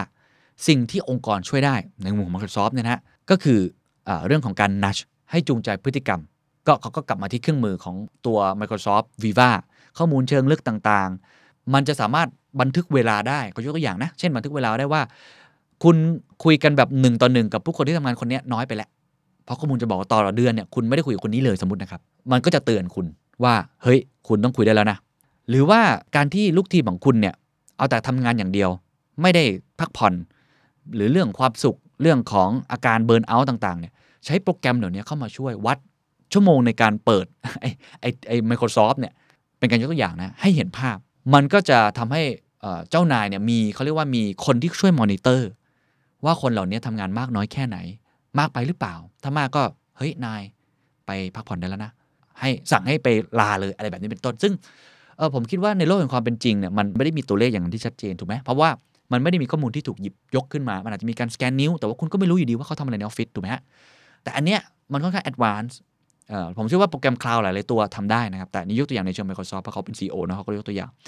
เขาก็เลยบอกว่าเครื่องมือเหล่านี้จะช่วยให้ผู้บริหารเนี่ยมีข้อมูลอยู่ในมือมอนิเตอร์ได้ และเป็นผู้บริหารที่ดีขึ้น ใส่ใจผู้คนที่พวกเขาเป็นได้ดีขึ้น แล้วก็ตรงตัวคือ productivity ดีขึ้น อันนี้สำคัญ คือใช้เครื่องมือนี้มาช่วยความเป็นผู้นำด้วย คนที่สัมภาษณ์ก็ถามคำถามท้ายๆซึ่งเป็นคำถามที่ดีมาก เขาบอกว่าอะไรครับ เป็นจุดหักเหความเป็นผู้นำของคุณสัตยานาเดล่าเพราะว่าเขาเป็นต้นแบบเลยนะ ของผู้นำเอมพัตตีเขาเชื่อว่ามันไม่ได้เป็นแบบตั้งแต่เกิด คุณสัตยานาเดล่าบอกว่ามี 2 ช่วง คือการเปลี่ยนแปลงที่ใหญ่ที่สุดนะครับ ช่วงแรกคือการที่เขาเป็น first level manager ก็คือผู้บริหารระดับต้น มีลูกน้องเนี่ยหคน ทุกคนเนี่ยตั้งคำถามว่าทำไมไอ้หมอเนี่ยต้องเป็นผู้นำเราทำไมเขาได้เป็นผู้บริหารเรา ในขณะเดียวกันคุณสัตยาในเดล่าก็มีผู้บริหารของผมเช่นเดียวกันนะครับก็คือผู้บริหารที่สูงขึ้นไป ที่ตั้งความคาดหวังไว้สูงมาก ในฐานะของผู้นำทีม เพราะฉะนั้นเนี่ยเขาเป็นคนที่อยู่เป็นแฮมอยู่ตรงกลางแซนด์วิชประกบอยู่ คุณสัตยาในาแล้วก็บอกว่ามันช่วยเขาเนี่ยเข้าใจมากว่า การถูกคาดหวังจากทั้งสองฝั่ง คือข้างบนและข้างล่างเนี่ยผู้นำที่ดีต้องเป็นอย่างไร ผู้บริหารที่ดีต้องเป็นคนแบบไหน เพราะมันไม่ใช่แค่ผมทำงานคนเดียวอีกต่อไป ไม่ใช่ individual contributor ที่เก่งแล้วจะรอด แต่ผมเนี่ยต้องเป็นผู้บริหาร ผมจำเป็นที่จะต้องเข้าใจให้เร็ว แต่การเป็นโมเดลหรือเป็นแบบอย่างคืออะไร การเป็นโค้ชจริง ๆ คืออะไร ไม่ใช่ว่าคุณสามารถจะเดินเข้าไปแล้วทำงานแทนลูกน้องคนหนึ่งให้เสร็จ สิ่งสำคัญคือเขาจะเป็นโค้ชที่ดีได้อย่างไรด้วย จะเป็นโมเดลที่ดีได้อย่างไรด้วย อันนี้แหละครับที่เขาเรียนรู้ สิ่งสำคัญมากกว่าการโค้ชเขาบอกว่าตัวเองจะเรียนรู้อย่างไร เพื่อที่เขาจะสามารถเรียนรู้จากประสบการณ์ที่หลากหลายของผู้คนในทีม เพื่อพัฒนาให้ตัวเขาอะเข้าใจ และยอมรับทุกๆ ความคิดเห็นที่หลากหลายได้ อันนี้สำคัญนะครับ คือไม่ได้เป็นแค่โมเดล ไม่ได้เป็นแค่โค้ชเขาจะทำยังไงที่จะสามารถเรียนรู้ความคิดเห็นที่แตกต่างหลากหลาย ของคนที่ตามได้ด้วย ก็คือการเปิดใจรับฟัง พอมองย้อนกลับไปคุณสัตยาเนี่ยแล้วก็บอกว่างานแรกงานนั้นนะเปลี่ยนชีวิตเขาไปเลยครับ เพราะก่อนหน้าที่คุณจะได้เป็นผู้บริหาร คุณไม่ใช่ผู้บริหาร ดังนั้นเมื่อผมได้รับโอกาส มันเลยทำให้เขาเป็นเขาในวันนี้จริง ๆ อีกจุดเปลี่ยนหนึ่งครับคือช่วงกลางๆครับของอายุการทำงาน คือบทสนทนาที่ผมพูดคุยกับหัวหน้าในตอนนั้น หัวหน้าคุณสัตยานาเรล่าบอกงี้บอกสัตยานายจะได้ทำงานที่ Microsoft ซึ่งเขาก็พูดถูกจริง ๆ ครับ เกือบ 30 ปีมาแล้วทำงาน Microsoft นะแล้วก็พูดต่อ สุดท้ายแล้วนายจะใช้เวลาทำงานให้ Microsoft มากกว่าเวลาที่นายใช้กับลูกๆที่บ้านเสียอีก ฉะนั้นทำให้มันมีความหมายนะครับ ฉะนั้นอย่าสักแต่ทำธุรกิจอย่างเดียว ลงทุนในความสัมพันธ์กับทั้งเป้าหมายขององค์กร และผู้คนด้วย โอ้โห พูดแล้วขนลุกนะ นี่เป็นคำพูดที่ที่ดีมากนะครับว่า ในเมื่อเราทำงานวันหนึ่ง8ชั่วโมง9ชั่วโมงผมเนี่ยทำงานเป็น 10 ชั่วโมงต่อวัน ผมเชื่อหลายๆคนก็เป็นอย่างนั้นเพราะเราอินกับมันใช่ไหมมันเป็นชั่วโมงการทำงานที่มากกว่าเราอยู่กับครอบครัว หรือชีวิตส่วนตัวอีก เราโฟล์หรือฮาร์โมนไนซ์มันได้ไหมทำให้มันมีความหมายได้ไหม เมื่อได้ยินแบบนั้นครับ ตอนแรกคุณสัตยาก็บอกว่างงฮะ บอกอะไรเนี่ย ไม่เข้าใจ แต่ตอนนี้เขาเข้าใจแล้วครับ เขาบอกว่ามันคือการเปลี่ยนจากการมุ่งแต่ทำธุรกิจ เป็นการสร้างสิ่งที่มีความหมายที่มีคุณค่า แล้วตอนนี้มันอยู่ในสัญชาตญาณของทุกคนแล้ว และเขาก็คิดว่าคุณคงไม่มีวันอยากจะใช้เกือบทั้งหมดของชีวิต ไปกับการทำบางสิ่งบางอย่าง ที่ไม่ได้มีความหมายลึกซึ้ง ก็คือเขาก็เปลี่ยน core value ขององค์กรเขาก็เปลี่ยน purpose ขององค์กรให้มันมีความหมายด้วย เป็นคำพูดที่เตือนใจดีมากนะครับว่าหลังจากนี้เนี่ยเราคงทำงานหนักมากขึ้น ทุกคนรู้อยู่แล้ว ผมก็พูดบ่อย ก็มีหลายคนถามผมเหมือนกันว่าจะทำยังไงให้มันมี balance ที่ดีในชีวิต ผมว่านี่คือคำตอบนะครับ บางครั้งเนี่ยเราอาจจะ balance มันยาก เพราะว่ามันพร่าเลือนขึ้น แล้วงานมันก็ต้องวิ่งแข่งมากขึ้น ถ้าเขาถ้าคุณอยากเป็นแถวหน้านะ คุณทำได้ไหมให้งานนั้นมันมีความหมายกับตัวคุณ งานนั้นมีความหมายกับครอบครัวคุณด้วย ไม่ใช่ทุกคนจะทำได้ แต่ก็มีคนที่ทำได้แล้ว ให้เราเป็นตัวอย่าง สุดท้ายครับ พิธีกรฝากคำถามทิ้งท้ายจากผู้ชมทางบ้านเขาบอกว่า คุณคิดว่าอะไรคือจุดกำเนิดของนวัตกรรมที่ดีที่สุด และทำไมถึงเป็นอย่างนั้น มันใช่ความหลากหลายไหม มันเป็นทักษะเฉพาะด้านไหม มันเป็นความเป็นมนุษย์ใช่ไหม หรือมันเป็นความยุติธรรมระหว่างพนักงานใหม่ หรือมันมีสิ่งอื่นใดอีก คุณสัตยานาเรลาตอบคำเดียวครับว่า empathy ครับ empathy ความเข้าอกเข้าใจผู้อื่น คือสิ่งที่เขาเพิ่งจะรู้และเข้าใจ ความสามารถในการเอาใจเขามาใส่ใจเรา และมองโลกในแบบที่คนอื่นมอง คือหัวใจของการคิดเชิงออกแบบก็คือ design thinking เพราะเมื่อไหร่ก็ตามที่เราพูดถึงนวัตกรรม มันหมายถึงการตอบสนองความต้องการของตลาด ที่ยังไม่เคยมีใครทำได้มาก่อน ย้ำอีกครั้งครับ เมื่อไหร่ก็ตามที่เราพูดถึงคำว่านวัตกรรม มันคือการตอบสนองความต้องการของตลาด ที่ยังไม่มีใครทำได้มาก่อน ประโยคนี้ลึกซึ้งนะและถ้าคุณจะเจอความต้องการของตลาดที่ไม่เคยมีใครทำได้มาก่อน คุณต้องทำยังไงครับ คำตอบมีอย่างเดียวครับ คุณจำเป็นจะต้องมีความเข้าอกเข้าใจอย่างลึกซึ้ง และสิ่งนั้นแหละคือ empathy empathy คือหัวใจ ในการที่สามารถสร้างสรรค์นวัตกรรมได้ empathy คือหัวใจที่ทำให้เราสามารถสร้างวิธีการทำงาน ที่สอดคล้องกับโลกแห่งอนาคต empathy จะทำให้เราสามารถเป็นผู้นำที่หลีดคนอื่นได้นำคนอื่นได้ เข้าอกเข้าใจทีมงานของเรา เข้าเข้าใจครอบครัวของทีมงานของเรา และทำให้เขาอยากจะอยู่กับเรา อยู่กับองค์กรของเรา และพัฒนาต่อไปเรื่อย ๆ นี่คือบทเรียนที่ผมได้จากคุณสัตยานาเดล่านะครับว่า อนาคตหลังจากนี้ สิ่งที่สำคัญที่สุด ไม่ว่าจะเกิด Metaverse เกิด AI เราต้องเอาสิ่งนี้มาใช้ให้เกิดผลประโยชน์สูงสุด คือความยืดหยุ่นในการทำงาน แต่สิ่งนี้จะไม่สามารถเกิดขึ้นได้เลย ถ้าคุณไม่มีคำว่า empathy สวัสดีครับ So I'd say the source of all innovation is what is the most humane quality that we all have, which is empathy. Executive Espresso.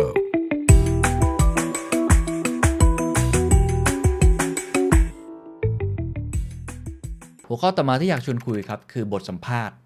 ได้จังหวะจริง ๆ ครับ น่าสนใจนะครับว่าการขยับคำนี้จะเป็นยังไง ก็ต้องดูมุมมองวิสัยทัศน์ของคุณชางเพ็งเจาที่ผมจะเรียกว่า CC หลังจากนี้นะครับ ตอนนี้ขึ้นแทนก้าวเข้าสู่ทำเนียบมหาเศรษฐีระดับโลกแล้วนะครับ มูลค่าทรัพย์สินอยู่รวมที่ 96,000 ล้านดอลลาร์สหรัฐหรือ 3.2 ล้านล้านบาทนะครับ สูงมาก ๆ จริง ๆ นะฮะ เกือบเท่ากับงบประมาณแผ่นดินของประเทศไทยต่อปีเลยนะฮะ ทั้งทั้งแผ่นดินของประเทศไทยเลยนะ บทสัมภาษณ์ที่ผมจะดึงมานะครับ สัมภาษณ์โดยคุณอีริกนะครับ เป็น Editor at Large Bloomberg TV นะครับสำหรับผมเป็นคนที่สัมภาษณ์เก่งมาก น่าสนใจมากนะครับ ข้อแรกเขาถามก่อนว่าอะไรคือสิ่งที่คนควรรู้และเข้าใจกับคริปโตตอนนี้สำหรับคนที่ไม่เข้าใจมันเลย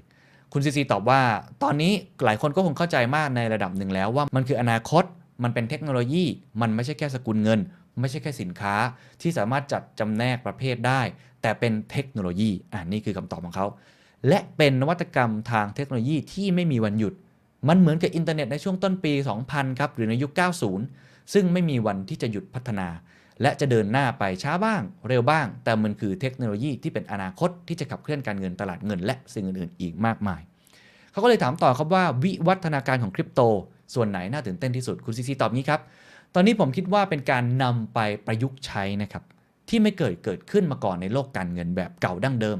และกำลังแพร่หลายมากๆ เขาบอกว่าเช่น การระดมทุนโปรเจกต์เพื่อธุรกิจนะครับก็คือ entrepreneurial project จากทั่วโลกเขาบอกว่าเขายอมรับว่า ICO เนี่ย initial coin offering เนี่ยนะครับมีชื่อเสียงไม่ค่อยดีนัก แต่ไม่ว่าเราจะจำแนกมันอย่างไร มันก็คือหนึ่งในวิธีการประยุกต์นะคริปโตที่ได้รับความนิยมเป็นอย่างสูง อื่นๆมีอะไรบ้างครับยกตัวอย่างหากคุณเป็นศิลปินหรือเป็น content creator การทำเงินผ่าน NFT ก็เป็นสิ่งที่ได้รับความนิยมมาก ๆ ซึ่งเหล่านี้จะเป็นนกลไกที่ไม่สามารถทำได้กับสกุลเงินตราทั่วไปก็คือ fiat currency GameFi play to earn โซเชียลมีเดียที่ decentralized ทั้งหลาย แม้ยังไม่ได้แพร่หลายมากนัก แต่ก็เป็นสิ่งที่สกุลเงิน fiat money ไม่สามารถทำได้ และเรื่องที่ว่าคริปโตจะมาแทนที่ภาคการเงินในแบบดั้งเดิมตอนนี้ เขาบอกว่ายังเร็วเกินไปหน่อย เรายังไม่เห็นสิ่งนั้นในตอนนี้ครับเพราะฉะนั้นโดยสรุปครับเขาพยายามจะบอกว่าสิ่งที่ fiat money ทำไม่ได้ แต่เทคโนโลยีด้านคริปโตเคอเรนซีทำได้ มันมีอีกมากมาย แต่บางสิ่งบางอย่างที่จะทดแทนไปเลยอาจจะไม่แน่ คุณพิธีกรก็เลยถามต่อนะครับว่า แล้วมันจะเป็นแบบนั้นไหมล่ะคริปโตจะมาแทนที่ภาคการเงินแบบดั้งเดิม หรือทั้งสองอย่างนี้จะทำงานร่วมกัน และกลายเป็นสิ่งเดียวกัน โอ้ผมรอฟังคำตอบนี้มาก คุณซีซีตอบว่า ผมคิดว่าภาคการเงินแบบดั้งเดิมจะยังคงเป็นส่วนใหญ่เหมือนเดิม ทุกวันนี้อาจมีเงินอยู่ในตลาดคริปโตเพียง 1 หรือน้อยกว่า1%อีก เพราะฉะนั้นในมุมมองของเขาใช้เวลาอีกนานครับ และผมคิดว่าในระยะสั้นจะไม่มีการแทนที่อะไร แต่ในระยะยาวจะมีบางอย่างที่ถูกแทนที่ โอ้ น่าสนใจนะฮะเขาเปรียบเทียบครับเขาบอกว่าเหมือนกับ 20 ปีที่แล้วเนี่ย การที่เราจะทำ virtual conference การที่เราจะประชุมทางไกลแบบที่จะแทนที่เจอหน้ากันเนี่ย มันมันแทบจะเป็นไปไม่ได้ แต่ในวันนี้ ถามว่าเรายังประชุมเจอหน้ากันอยู่ไหมก็ยังทำอยู่นะครับ มันยังไม่ได้เป็นแบบมาแทนที่กัน เราแค่ปรับเปลี่ยนทิศทางเท่านั้นเอง เพราะฉะนั้นมันต้องใช้เวลาหลายทศวรรษครับ กว่าที่จะแทนที่กันได้ อย่าง online conference ใช้เวลาเป็น 20 ปี คริปโตอาจจะใช้เวลาอย่างนั้นเช่นเดียวกัน แต่เขาก็บอกเช่นกันนะครับว่าอีคอมเมิร์ซเนี่ยก็ส่งผลกระทบต่อวงการค้าขายเหมือนกันมากด้วยนะครับ ซึ่งถือว่าเร็วกว่าที่ผู้คนคาดการณ์กันไว้ระดับหนึ่ง แต่คุณ CZ ก็ยังเน้นย้ำครับว่าอีคอมเมิร์ซก็ใช้เวลากว่า 20 ปีนะ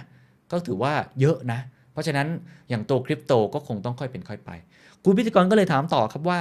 เฮ้ยบิตคอยก็มีมา 13 ปีแล้วนี่ ถ้าคิดว่าเป็น 20 ปีแบบเมื่อกี้มันก็ใกล้แล้วนี่ คุณซีซีบอกว่าใช่ครับ แต่อย่างไรก็ตาม ผมคิดว่าการประยุกต์ใช้ที่ประสบความสำเร็จในคริปโตนั้น เป็นสิ่งที่ไม่สามารถทำได้ด้วยสกุลเงินตราทั่วไปแบบดั้งเดิม เช่น การจับจ่ายด้วยคริปโต จริง ๆ แล้วยังไม่ได้รับความนิยมมากนัก ซึ่งตามความเป็นจริงนั้นเป็นหนึ่ง use case แรกๆ แต่ก็ยังไม่ประสบความสำเร็จ เขาก็เลยถามต่อว่าเพราะอะไรทำไมวิธีการใช้จ่ายด้วยคริปโตอาจจะยังไม่ได้ฮอตฮิตหรือว่าได้รับความนิยมมากนัก เขาบอกว่าเพราะว่าการจับจ่ายใช้สอยส่วนใหญ่มันใช้การได้ดีอยู่แล้ว เช่น การจ่ายค่ากาแฟด้วยบัตรเครดิต คนส่วนใหญ่ก็ไม่ได้ใช้เงินสดอยู่แล้ว จ่ายผ่านโทรศัพท์ก็ใช้การได้ดี เช่นประเทศไทยก็ใช้ QR code บางทีอาจจะไม่ต้องถึงขั้นใช้คริปโตก็ได้ แต่ถ้าอยากจะใช้จ่ายเงินให้คนอื่นที่อยู่อีกฟากโลกหนึ่งเลย ก็คือเป็นกระทางไกลมากๆเนี่ยนะครับ สกุลเงินตราทั่วไปแบบดั้งเดิมยังทำไม่ได้ดีนัก ฉะนั้นการใช้งานในแง่มุมอื่นๆที่บริการทางการเงินแบบดั้งเดิม ยังทำได้ไม่ครอบคลุม เป็นไปได้ว่าจะได้รับความนิยมและประสบความสำเร็จก่อน ผมขอตีความเลยคำตอบนี้น่าสนใจครับทุกท่าน เขาบอกว่าอะไรก็ตามที่สกุลเงินเดิม fiat money ทำได้ดีอยู่แล้ว เช่นคุณซีซียกตัวอย่างเรื่องของ payment คริปโตเคอเรนซีอาจจะไม่ถึงขั้นมาแทนที่ หรือว่าอาจจะไม่ได้มากิน market share ส่วนแบ่งในตอนนี้ทั้งหมด เพราะว่า pain point มันไม่ได้มีเยอะใช่ไหมการจ่าย QR code บัตรเครดิตมันโอเคอยู่แล้ว แต่อะไรก็ตามที่มันมี pain point มาก ๆ เช่น การโอนเงินหรือว่าการจ่ายเงินข้ามทวีป ตรงนี้โอ้โห pain มหาศาลเลยครับ อันนี้บล็อกเชนและสกุลเงินคริปโตเคอเรนซีช่วยได้แน่ ๆ หรืออนาคตใช้ NFT หรืออนาคตครับ การที่เราขึ้นไปอยู่บน Metaverse เราก็ไม่สามารถจ่ายเงินด้วยเงินบาท หรือเงินดอลลาร์ได้แบบเดิมถูกไหมเพราะโลกนั้นมัน ใช้ layer ไม่เหมือนกัน คือมันใช้คนละ infrastructure อันนั้นแหละครับ น่าจะตอบโจทย์ pain point อันนี้ผมตีความต่อนะ ให้ชวนคิดกันนะครับ คุณพิธีกรก็เลยถามต่อคุณเอริกก็เลยถามว่า คุณพูดถึงการเข้ามาแทนที่เขาก็เลยอยากถามคำถามนี้ว่า คุณอยากเห็นบิตคอยน์หรือเหรียญอื่นๆ หรือเหรียญอะไรก็ตามที่อาจจะยังไม่ได้เกิดขึ้น เข้ามาเป็นสกุลเงินสำรองของโลก แทนที่สกุลเงินดอลลาร์หรือไม่ โอ้เป็นคำถามที่ดีนะครับ คุณซีซีตอบครับ บอกว่าผมยังไม่ค่อยมั่นใจ ขึ้นอยู่กับว่าการจะเข้ามาแทนที่นั้นแทนที่อย่างไร ถ้าแทนที่ตรงๆแบบ direct replacement ไม่ดีแน่ ผมคิดว่าเราควรวิวัฒน์โลกไปทีละก้าวเล็ก ๆ ไม่ใช่ก้าวใหญ่ ๆ การเปลี่ยนแปลงที่ใหญ่และฉับพลันบ่อยครั้งเป็นเรื่องที่ไม่ค่อยดีนักสำหรับคนส่วนใหญ่ ผู้มีส่วนเกี่ยวข้องอาจยังไม่พร้อม อุตสาหกรรมอาจจะยังไม่พร้อม ผมคิดว่าการเปลี่ยนแปลงทีละน้อยอย่างต่อเนื่อง น่าจะเป็นวิธีที่ดีที่สุด และผมคิดว่าวัตถุประสงค์ของการบริการสกุลเงินดอลลาร์นั้น ก็คือสหรัฐนะฮะยอดเยี่ยม แต่เราจะสามารถทำสิ่งอื่น ๆ ที่เกี่ยวข้องรอบ ๆ มันได้ และค่อย ๆ เปลี่ยนแปลงไปทีละน้อยจะดีที่สุด เพราะมันจำเป็นต้องมีการควบคุมจัดการผลกระทบต่ออุตสาหกรรมและสังคม โอ้ เป็นคำตอบที่น่าสนใจนะครับ แสดงว่าเขาพูดประมาณว่าแทนที่ไปเลย direct replacement เนี่ย มันอาจจะยังไม่ทันทีทันใด แล้วอาจจะไม่ดีด้วยในความคิดของเขา ต้องค่อยเป็นค่อยไป ซึ่งถ้าลิงก์กับคำตอบเดิมก็หมายความว่า เขาเชื่อว่าบางอย่างที่มันไม่มีเพนมันทำได้ดีอยู่แล้ว มันก็ไปกับต่อของมัน แต่ถ้าอันไหนมันยังทำได้ไม่ดีโดนแน่นอน จบจากเรื่องอเรื่องการทดแทนเงินนะของคริปโตกับเงินเฟียสมาคุยกันเรื่อง regulator ครับ คุณเอริกก็ถามนะครับว่า คุณบอกว่าการกำกับดูแลเป็นสิ่งที่หลีกเลี่ยงไม่ได้ นั่นเป็นเพราะคุณต้องการให้มีกฎระเบียบข้อบังคับ จริง ๆ หรือตัวคุณเองอะไฟกับเลกเลเตอร์ไม่ไหวกันแน่คุณทีทีตอบงี้บอกว่าผมคิดว่าจริง ๆ แล้ว พวกเราต้องการถูกกำกับดูแลอืม ผมไม่ใช่นักเสรีนิยมแบบเต็มตัวขนาดนั้น และผมไม่ใช่อนาคิสหรือว่าผู้นิยมอนาธิปไตย ผมคิดว่าอารยธรรมมนุษย์ยังไม่ก้าวหน้ามากพอ ที่จะสามารถดำรงอยู่ได้โดยไม่มีกฎไม่มีเกณฑ์ ผมไม่คิดว่าอารยธรรมของเราก้าวถึงขั้นนั้น เราจึงต้องการกฎเกณฑ์ บ้างเพื่อให้ทุกสิ่งดำเนินต่อไปได้ และกฎเกณฑ์เหล่านั้นก็คือกฎระเบียบและข้อบังคับหรือ regulation ผมคิดว่าตัวเลขการใช้งาน crypto adoption ของโลกตอนนี้อยู่ที่ราวๆ5%ของประชากรทั้งหมดทั่วโลก และผู้คนใน 5%นี้เป็นผู้ใช้งานคริปโตกลุ่มแรก ๆ แต่อีก 95%ครับ หรือ 90%ที่เหลือ น่าจะรู้สึกปลอดภัยมากกว่า กับการใช้งานคริปโตเอ็กชแนนที่มีใบอนุญาต มีสำนักงานในพื้นที่และอื่นๆ พูดง่ายเขาพยายามจะบอกนะครับว่าตัวเขาเองยินดีที่จะถูกกำกับดูแลแน่นอนนะฮะ Binance US ที่เขาทำและ Binance ในประเทศไทยนะ อันนี้ผมตีความต่อ แล้วเขาเชื่อครับว่าคงมีคนกลุ่มบางกลุ่มแหละที่เป็น Early Adopter สุดๆเนี่ยอาจจะชอบแบบ Decentralized สุด แต่คนที่อาจจะยังไม่ได้ Advance มาก แต่อยากกระโดดเข้ามาในโลกนี้ประมาณ 90%หรือ 95%เนี่ยยังคงยินดีที่จะถูกกำกับและดูแล และนั่นก็เป็นตลาดที่เขามองว่าน่าจะใหญ่ที่สุด คุณเอริกก็เลยถามต่อนะครับว่าลองมองโลกในแง่บวกเลย คุณคิดว่าจะใช้เวลานานแค่ไหนเพื่อเพิ่มจาก 5%เป็น 100%ให้ได้คุณซีซีบอกว่าบอกตามตรง ผมคิดว่าน่าจะต้องใช้ 2 ทศวรรษคำคำนี้แล้วนะ ประมาณ 20 ปีเขาพูดหลายครั้ง เพื่อให้อัตราผู้ใช้คริปโตทั่วโลกไปแตะ 90 กว่าเปอร์เซ็นต์ ผมคิดว่ากราฟผู้ใช้คริปโตนะครับเรื่อง adoption curve จะเริ่มต้นอย่างช้าๆ และตรงกลางมันจะพีคสูงขึ้นไป และสุดท้ายก็จะโค้งลงมา เพราะคนในรุ่นก่อนๆเช่นรุ่นพ่อรุ่นแม่ น่าจะใช้คริปโตน้อยกว่า ยากกว่า แล้วผมก็คิดว่ามันก็คงคล้ายๆกับหลาย ๆ การใช้งาน ที่ทุกวันนี้ยังทำได้ไม่ดีนัก หมายถึงว่าเรื่องของแอปพลิเคชันต่างๆ ในตอนนี้มันก็อาจจะยังยากลำบากอยู่ใช่ไหมครับยังพัฒนาได้ไม่มาก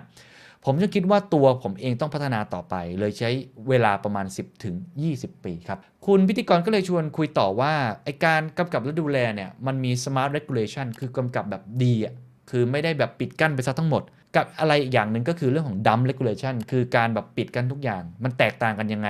คุณจีซีตอบว่าเรียบง่ายมากครับ ต้องระมัดระวังคำพูดนิดหนึ่งครับ dumb regulation เนี่ยหรือว่าการบังคับแบบเอาพูดตรงๆ ขอพูดภาษาไทยโง่ๆเลยนะ ทึมๆเลยนะ โดยทั่วไปครับหน่วยงานกำกับดูแล ก็คือมีเพียงมาตรวัดเดียวคือ single metric ซึ่งก็คือลดความเสี่ยง ก็คือสุดยอดไปเลยลดความเสี่ยงก็คือไม่ต้องทำอะไรเลย ปิดทุกสิ่งทุกอย่างไปเลย เขาไม่เห็นด้วยกับสิ่งนี้คือ single metric เขาบอกว่ามาตรวัดที่เหมาะสม หรือว่าการใช้ smart metric อันนี้แหละควรจะคำนึงถึงเรื่องการเติบโตของเศรษฐกิจ คุณควรลดความเสี่ยงในขณะเดียวกันคุณก็ต้องส่งเสริมการเจริญเติบโตของนวัตกรรมด้วย นักนวัตกรนะครับคนที่เป็นคนทำนวัตกรรมต้องฉลาด พอที่จะคำนึงถึง 2 มาตรวัดนี้ ดังนั้น ถ้าผู้คนมีแนวคิดแบบนี้แล้ว พวกเขาก็จะมีแนวคิดที่ pro business คือสนับสนุนธุรกิจ และ pro innovation มากขึ้นเรื่อยๆนะครับนี่คือมุมมองของเขาที่มีต่อ regulator หัวข้อต่อมาเป็นหัวข้อที่น่าสนใจครับ ว่าธุรกิจ Binance จะเติบโตขนาดไหน จริงๆ ก็เป็นลักษณะคล้ายๆ กับบทสนทนาค่อนข้างเยอะ ผมก็เลยจะลองแปลมาให้ฟังนะครับ คุณเอริกเขาถามก่อนว่า โอ้ Binance เนี่ยใหญ่สุดอยู่แล้วเนาะใหญ่กว่า Coinbase หรือว่าตัว FTX เนี่ยหลายเท่า เมื่อเช้าเนี่ยเขาดูปริมาณการซื้อขายวอลลุ่มเทรด 24 ชั่วโมงที่ผ่านมาทำได้ 40,000 ล้านดอลลาร์ คุณทีทีบอกว่าอืมก็ไม่ได้สูงเท่าไหร่นะ ถือว่าปกติ คุณเอริกก็เลยบอกว่าก็คือเป็นวันที่ไม่ค่อยดีใช่ไหม คุณทีทีบอกว่าค่อนข้างเอื่อยๆเลยแหละครับสองวันก่อนผมคิดว่าเราทำได้สูงถึง 1 7 0 0 0 0 ล้านดอลลาร์ในวันเดียวโอ้โหก็คือมากกว่าที่คุณเอริกพูดเนี่ยหลายเท่าตัวนะครับ แล้วคุณเอริกก็เลยถามต่อว่าแล้ว 2 ปีที่แล้วเป็นยังไง 2 ปีที่แล้วก็บอกว่าทำได้ประมาณ 1 0,000 หรือ 30,000 ล้านดอลลาร์ ก็โชคดีแล้วนะครับ เพราะฉะนั้นตอนนี้ก็ถือว่าโตแบบก้าวกระโดดนะครับ คุณเอริกก็เลยถามต่อว่า แล้วค่าธรรมเนียมของไบแนตอนนี้ถือว่าต่ำเนาะเมื่อเทียบกับมาตรฐานอุตสาหกรรมทำไมถึงทำได้ทำไมถึงเป็นเช่นนั้น คุณซีซีบอกว่าผมคิดว่าผมทำกำไรสูงได้อยู่แล้ว เอาจริงๆ จะเก็บค่าธรรมเนียมต่ำกว่านี้ก็ยังได้ แล้วพวกเขาก็กำลังคิดเรื่องนี้อยู่นะครับ เขาเชื่อว่าในฐานะองค์กรเนี่ยผมไม่เชื่อในการทำกำไรให้สูงที่สุดคือ maximize profit แล้วก็ไม่เชื่อในการทำให้มูลค่าผู้ถือหุ้นสูงสุดในระยะเวลาอันสั้นเช่นเดียวกัน ผมเชื่อมั่นในการทำให้อุตสาหกรรมเติบโต สร้างคุณค่าให้กับผู้ใช้บริการของเราให้ได้มากที่สุด แล้วก็ในระยะยาวเนี่ยอยากจะเพิ่มมูลค่าผู้ถือหุ้นให้สูงที่สุดด้วย ก็คือเขามองว่าค่าบริการที่เขาใช้อยู่ค่าฟรีเนี่ยเขาอยากลดอีกนะ อันนี้ก็เป็นมุมมองของเขานะครับเขาก็เลยถามต่อนะครับว่า ถ้าวัดจากปริมาณซื้อขายที่ทำได้มากกว่า 1 7 0 0 0 0 ล้านเนี่ยในบางวันที่เขาพูดจุดสูงสุดเนี่ยหรือบางวันเนี่ยอาจจะได้มากกว่า 80,000 ล้านเนี่ยรายได้รวมใน 1 ปีที่อาจจะได้ในปีหน้าก็คือปี 2022เนี่ยนะครับ Binance เป็นเท่าไหร่ คุณซีซีบอกว่าคำนวณค่อนข้างยากนะครับ เพราะว่ามันผันผวนเนาะมันมาจากการเก็บค่าบริการนะครับ แล้วก็รายได้ของเขาเนี่ยมาจากสกุลเงินดิจิตอลกว่าร้อยสกุลเงิน แล้วก็ไม่ได้ convert มันกลับมาก็คือถือว่าเฉยๆนะครับ ฉะนั้นจะเอามันคำนวณเป็นสกุลเงินใดก็ตามอะก็คิดว่าหลายคนอาจจะใช้ดอลลาร์สหรัฐคำนวณวันนี้ก็เป็นตัวเลขออกมาตัวเลขหนึ่งอีก 5 นาทีก็เป็นตัวเลขหนึ่งก็คือมันผันผวนตามราคาของทุกสิ่งที่เปลี่ยนแปลงตลอดเวลา เพราะฉะนั้นก็อาจจะพูดได้ยาก คุณเอริกก็เลยแอบหยอดนะครับว่ายังไงก็เป็นพันล้านใช่ไหม คุณซีซีก็ตอบว่าใช่นะครับก็คงจะเป็นมูลค่าที่สูงมากๆ แล้วก็ไม่ว่าจะหักลบยังไงเนี่ยบริษัทคุณก็น่าจะทำกำไรเนี่ยได้กว่าพันล้านดอลลาร์ทุกๆ ปี คุณซีซีก็บอกว่าถูกต้องใช่เลยนะครับ ก็ไม่แปลกใจเนาะที่เขาได้เป็นมหาเศรษฐีในฟอร์ฟนะครับ คุณเอริกก็เลยถามต่อนะครับว่าคุณเป็นหนึ่งในผู้ที่ร่ำรวยที่สุดในโลกเลยนะ คุณคิดยังไงอะไรแบบนี้นะครับ คุณซีซีตอบว่าเออเอาจริงๆ ผมไม่ได้ใส่ใจเรื่องความร่ำรวย เงินทองหรืออันดับอะไรพวกนั้นก็คืออันดับฟอ b นะฮะผมจำได้ว่าในการให้สัมภาษณ์กับ Forbes ไม่กี่วันก่อน ผมบอกว่าก่อนผมจะจากลาโลกนี้ไป ผมจะบริจาคทรัพย์สินของผม 99%อันนี้คล้ายๆคุณวอร์เรนบัฟเฟตหรือว่าคุณบิลเกตส์นะ ผมว่าเมื่อคนเราใส่ใจเรื่องนี้มากเกินไปก็คือเรื่องเงินนะครับ เราจะสูญเสียโฟกัสไป เราแค่อยากจะสร้างเครื่องมือให้ผู้คนสามารถเข้าถึงคริปโตได้อืมน่าสนใจนะ ไม่รู้เหมือนกันว่า จะทำได้จริงหรือเปล่าตอนที่เขาร่ำรวยมากกว่านี้จริงๆนะเขาจะบริจาคจริงหรือเปล่า แต่ว่าก็ถือเป็นมุมมองที่น่าสนใจนะครับว่าเขาไม่ได้อยากจะร่ำรวยอะไรขนาดนั้นนะครับคุณเอริกก็เลยถามต่อว่าอะไรคือสิ่งที่คุณให้ความสำคัญมากที่สุดในด้านกลยุทธ์ อะไรคือสิ่งที่คุณอยากจะเป็น แต่ตอนนี้ยังไม่ได้เป็น คุณซีซีตอบว่า ตอนนี้เราใส่ใจกับการปรับเปลี่ยนด้านกฎระเบียบข้อบังคับ ขณะที่เรากำลังเปลี่ยนจากการเป็นบริษัทเทคโนโลยี เป็นบริษัทที่ให้บริการทางการเงิน ผมคิดว่าน่าจะใช้เวลาหลายเดือนหรือหลายปี ในระยะยาวครับ Binance อยากให้ตัวเองเป็นแพลตฟอร์มสำหรับแพลตฟอร์มอื่นๆแพลตฟอร์ม of other platform คืออะไร เราจึงมี NFT marketplace เรามี Fan Token Marketplace สำหรับทีมกีฬาต่างๆ ทุกคนทราบอยู่แล้วเขามี Binance Chain นะคือเขาอยากเป็นแพลตฟอร์มของแพลตฟอร์มอีกทีหนึ่งไม่ได้อยากเป็นแค่ Exchange เราอยากเป็นโครงสร้างพื้นฐานให้กับผู้ประกอบการหรือทีมอื่นได้สร้างแพลตฟอร์มของพวกเขา ไม่ว่าจะอยู่ใน Binance หรืออยู่นอก Binance นี่คือวิสัยทัศน์ของเขานะครับ เราช่วยพวกเขาได้ในหลากหลายทาง เรามีสภาพคล่องเยอะที่สุดในโลก เรามอบสภาพคล่องให้กับพวกเขาได้ ด้วยการ list token และเหรียญของเขาเข้ามาอยู่ใน Binance ก่อนหน้านั้นเราช่วยพวกเขาขายเหรียญช่วงแรกได้ผ่านการ IEO และ Binance Launchpad และก่อนหน้านั้นอีกเราอยากช่วยพวกเขาออกแบบโทเค็น แล้วก็ให้คำแนะนำพวกเขาในเรื่องการควบคุมปริมาณเหรียญหรือว่า tokenomics พวกเราสนับสนุนให้ผู้คนมองภาพระยะยาวมากกว่า ผมและทีมสนับสนุนให้ใช้เวลา 10 ปีในการสร้างโทเค็นซึ่งในปัจจุบันแค่ 3-4 ปีเองเท่านั้นเอง เป็นเวลาที่คุณมุมมองของคุณ CC สั้นเกินไปเขาบอก ถ้าอยากออกโทเค็นคุณต้องตั้งเป้า commit กับมันเป็นเวลา 10 ปี เราทำทั้งหมดนี้เพราะอยากให้ช่วยให้โปรเจกต์อื่น ๆ นั้นเติบโตได้ ฟังดูก็ถ้าเราเชื่อนะ ตามสิ่งที่เขาพูด ผมคิดว่าเขาเป็นผู้บริหารที่มองระยะยาวพอสมควรนะครับ แล้วก็เป็นคนที่ไม่ได้มองแค่การ speculate หรือว่าการเก็งกำไรในระยะสั้นสักเท่าไหร่นะ ดูเป็นเหมือนกับสตาร์ทอัพพวก moonshot อยากจะเปลี่ยนแปลงโลกเท่าที่ผมฟังดูนะครับ อันนี้ก็น่าสนใจนะครับ เรื่องต่อมาที่อยากชวนคุยครับ คือเรื่องของการตีมูลค่าเหรียญอ่าเพราะว่ามันงงนะคุณเอริกก็ยกตัวอย่างนะครับ มันมีเหรียญอย่าง Dogecoin หรือว่าในที่เขายกตัวอย่างมาเขาตั้งชื่อว่าเหรียญฮิมาลายาคอย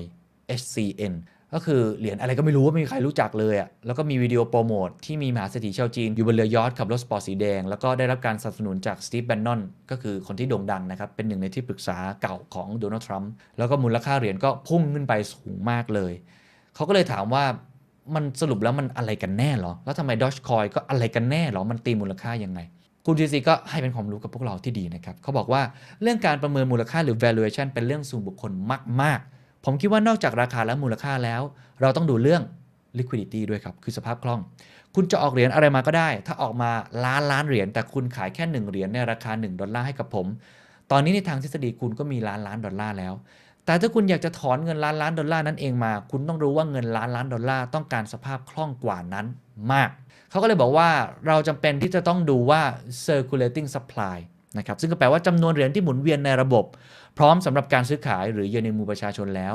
ต้องดูปริมาณการซื้อขายต้องดูสภาพคล่องของเหรียญนั้นๆ ว่ามีมากน้อยเท่าไหร่ มีเหรียญจำนวนมากที่ออกมา แต่ว่ามีจำนวน total supply ก็คือจำนวนเหรียญโทเค็นที่มีอยู่ในปัจจุบันและมีการหมุนเวียน หรือถูกล็อกหรือผลรวมของเหรียญที่ถูกขุดแล้วเนี่ยนะครับ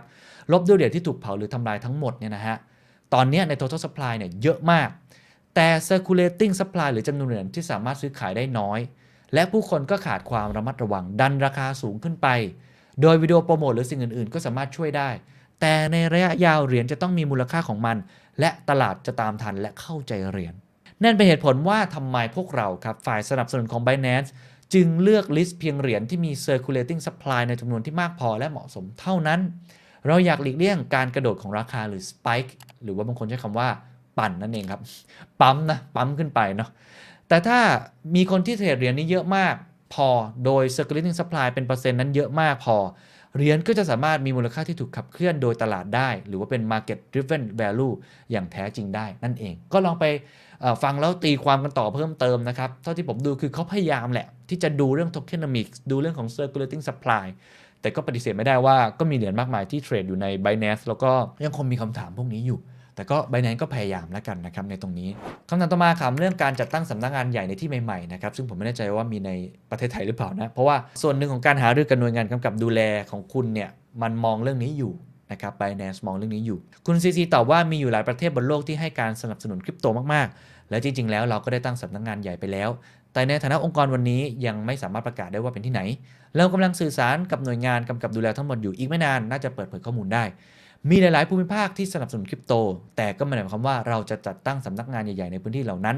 ยกตัวอย่างเช่นสหรัฐอาหรับเอมิเรตฝรั่งเศสหรือสิงคโปร์ประเทศเหล่านี้สนับสนุนคริปโตมากจะเห็นได้ว่ามีประเทศเศรษฐกิจพัฒนาแล้วหลายประเทศที่ต้องการนำนวัตกรรมนี้ไปใช้นะครับแม่ไม่รู้ว่าจะมีในไทยหรือเปล่านะฮะ ก็ต้องติดตามต่อนะครับ หัวข้อต่อมาเรื่องการระดมทุนครับของ Binance นะครับ ก็เขาเคยให้สัมภาษณ์นะครับประมาณ 2-3 เดือนก่อนว่า Binance US นะธุรกิจใน US เนี่ยในอเมริกาเนี่ยจะมีการทำ financing round ก็คือระดมทุนเป็นรอบๆ แล้วก็จะเป็นบริษัทมหาชนคือ IPO เขาก็บอกว่าใช่ครับ เราจะปิดการระดมทุนใน 1 หรือ 2 เดือนข้างหน้า ถามว่าระดมทุนไปเพื่ออะไรนะครับ ในเมื่อกำไรก็ดีอยู่แล้วฮะเขาบอกว่าเราอยากกระจายสัดส่วนหุ้นในบริษัทคือ diversify cap tables ให้มากขึ้นอีกหน่อย ตอนนี้ Binance.us เนี่ยใกล้จะได้ IPO ในสหรัฐอเมริกาแล้ว เรามีตัวอย่างจาก Coinbase Coinbase ก็คืออีกคู่แข่งของเขานะที่อ่า IPO ไปแล้วนะครับนำร่องไปก่อนแล้วก็เลยง่ายมากนะครับ ก็คือทำทุกอย่างตามที่ Coinbase ทำเพราะว่าผ่านกรอตอมาหมดแล้ว เรื่องการยินยอมการทำการกฎระเบียบอื่นๆ แล้วก็หวังด้วยว่าจะทำได้ด้วยต้นทุนที่น้อยกว่า มีค่าใช้จ่ายที่น้อยกว่า แล้วก็หวังว่าจะสามารถดึงดูดผู้ใช้แล้วก็ทำการ IPO ได้ คุณเอเด็กก็เลยถามว่าอยากระดมทุนเท่าไหร่ในรอบก่อน IPO ก็คือ pre IPO financing round เขาบอกว่าประมาณ 200 ล้านดอลลาร์นะครับ แล้วก็ Binance แม่ล่ะเป็นยังไง Binance ของเขาเองนะฮะ ที่ทำอยู่ทั่วโลกเนี่ยนะฮะ จะเป็นมหาชนไหม เขาบอกว่าตอนนี้ยังไม่ชัดเจนครับ คุณซีซีบอกว่าก็ไม่ได้ตัดความเป็นไปได้ส่วนไหนไป แต่ Binance.com เนี่ยเป็นองค์กรที่ใหญ่กว่ามาก ก็เลยจำเป็นต้องดูระเบียบข้อบังคับของหลาย ๆ ประเทศ เพื่อประกอบการตัดสินใจว่าจะ IPO ที่ไหนดี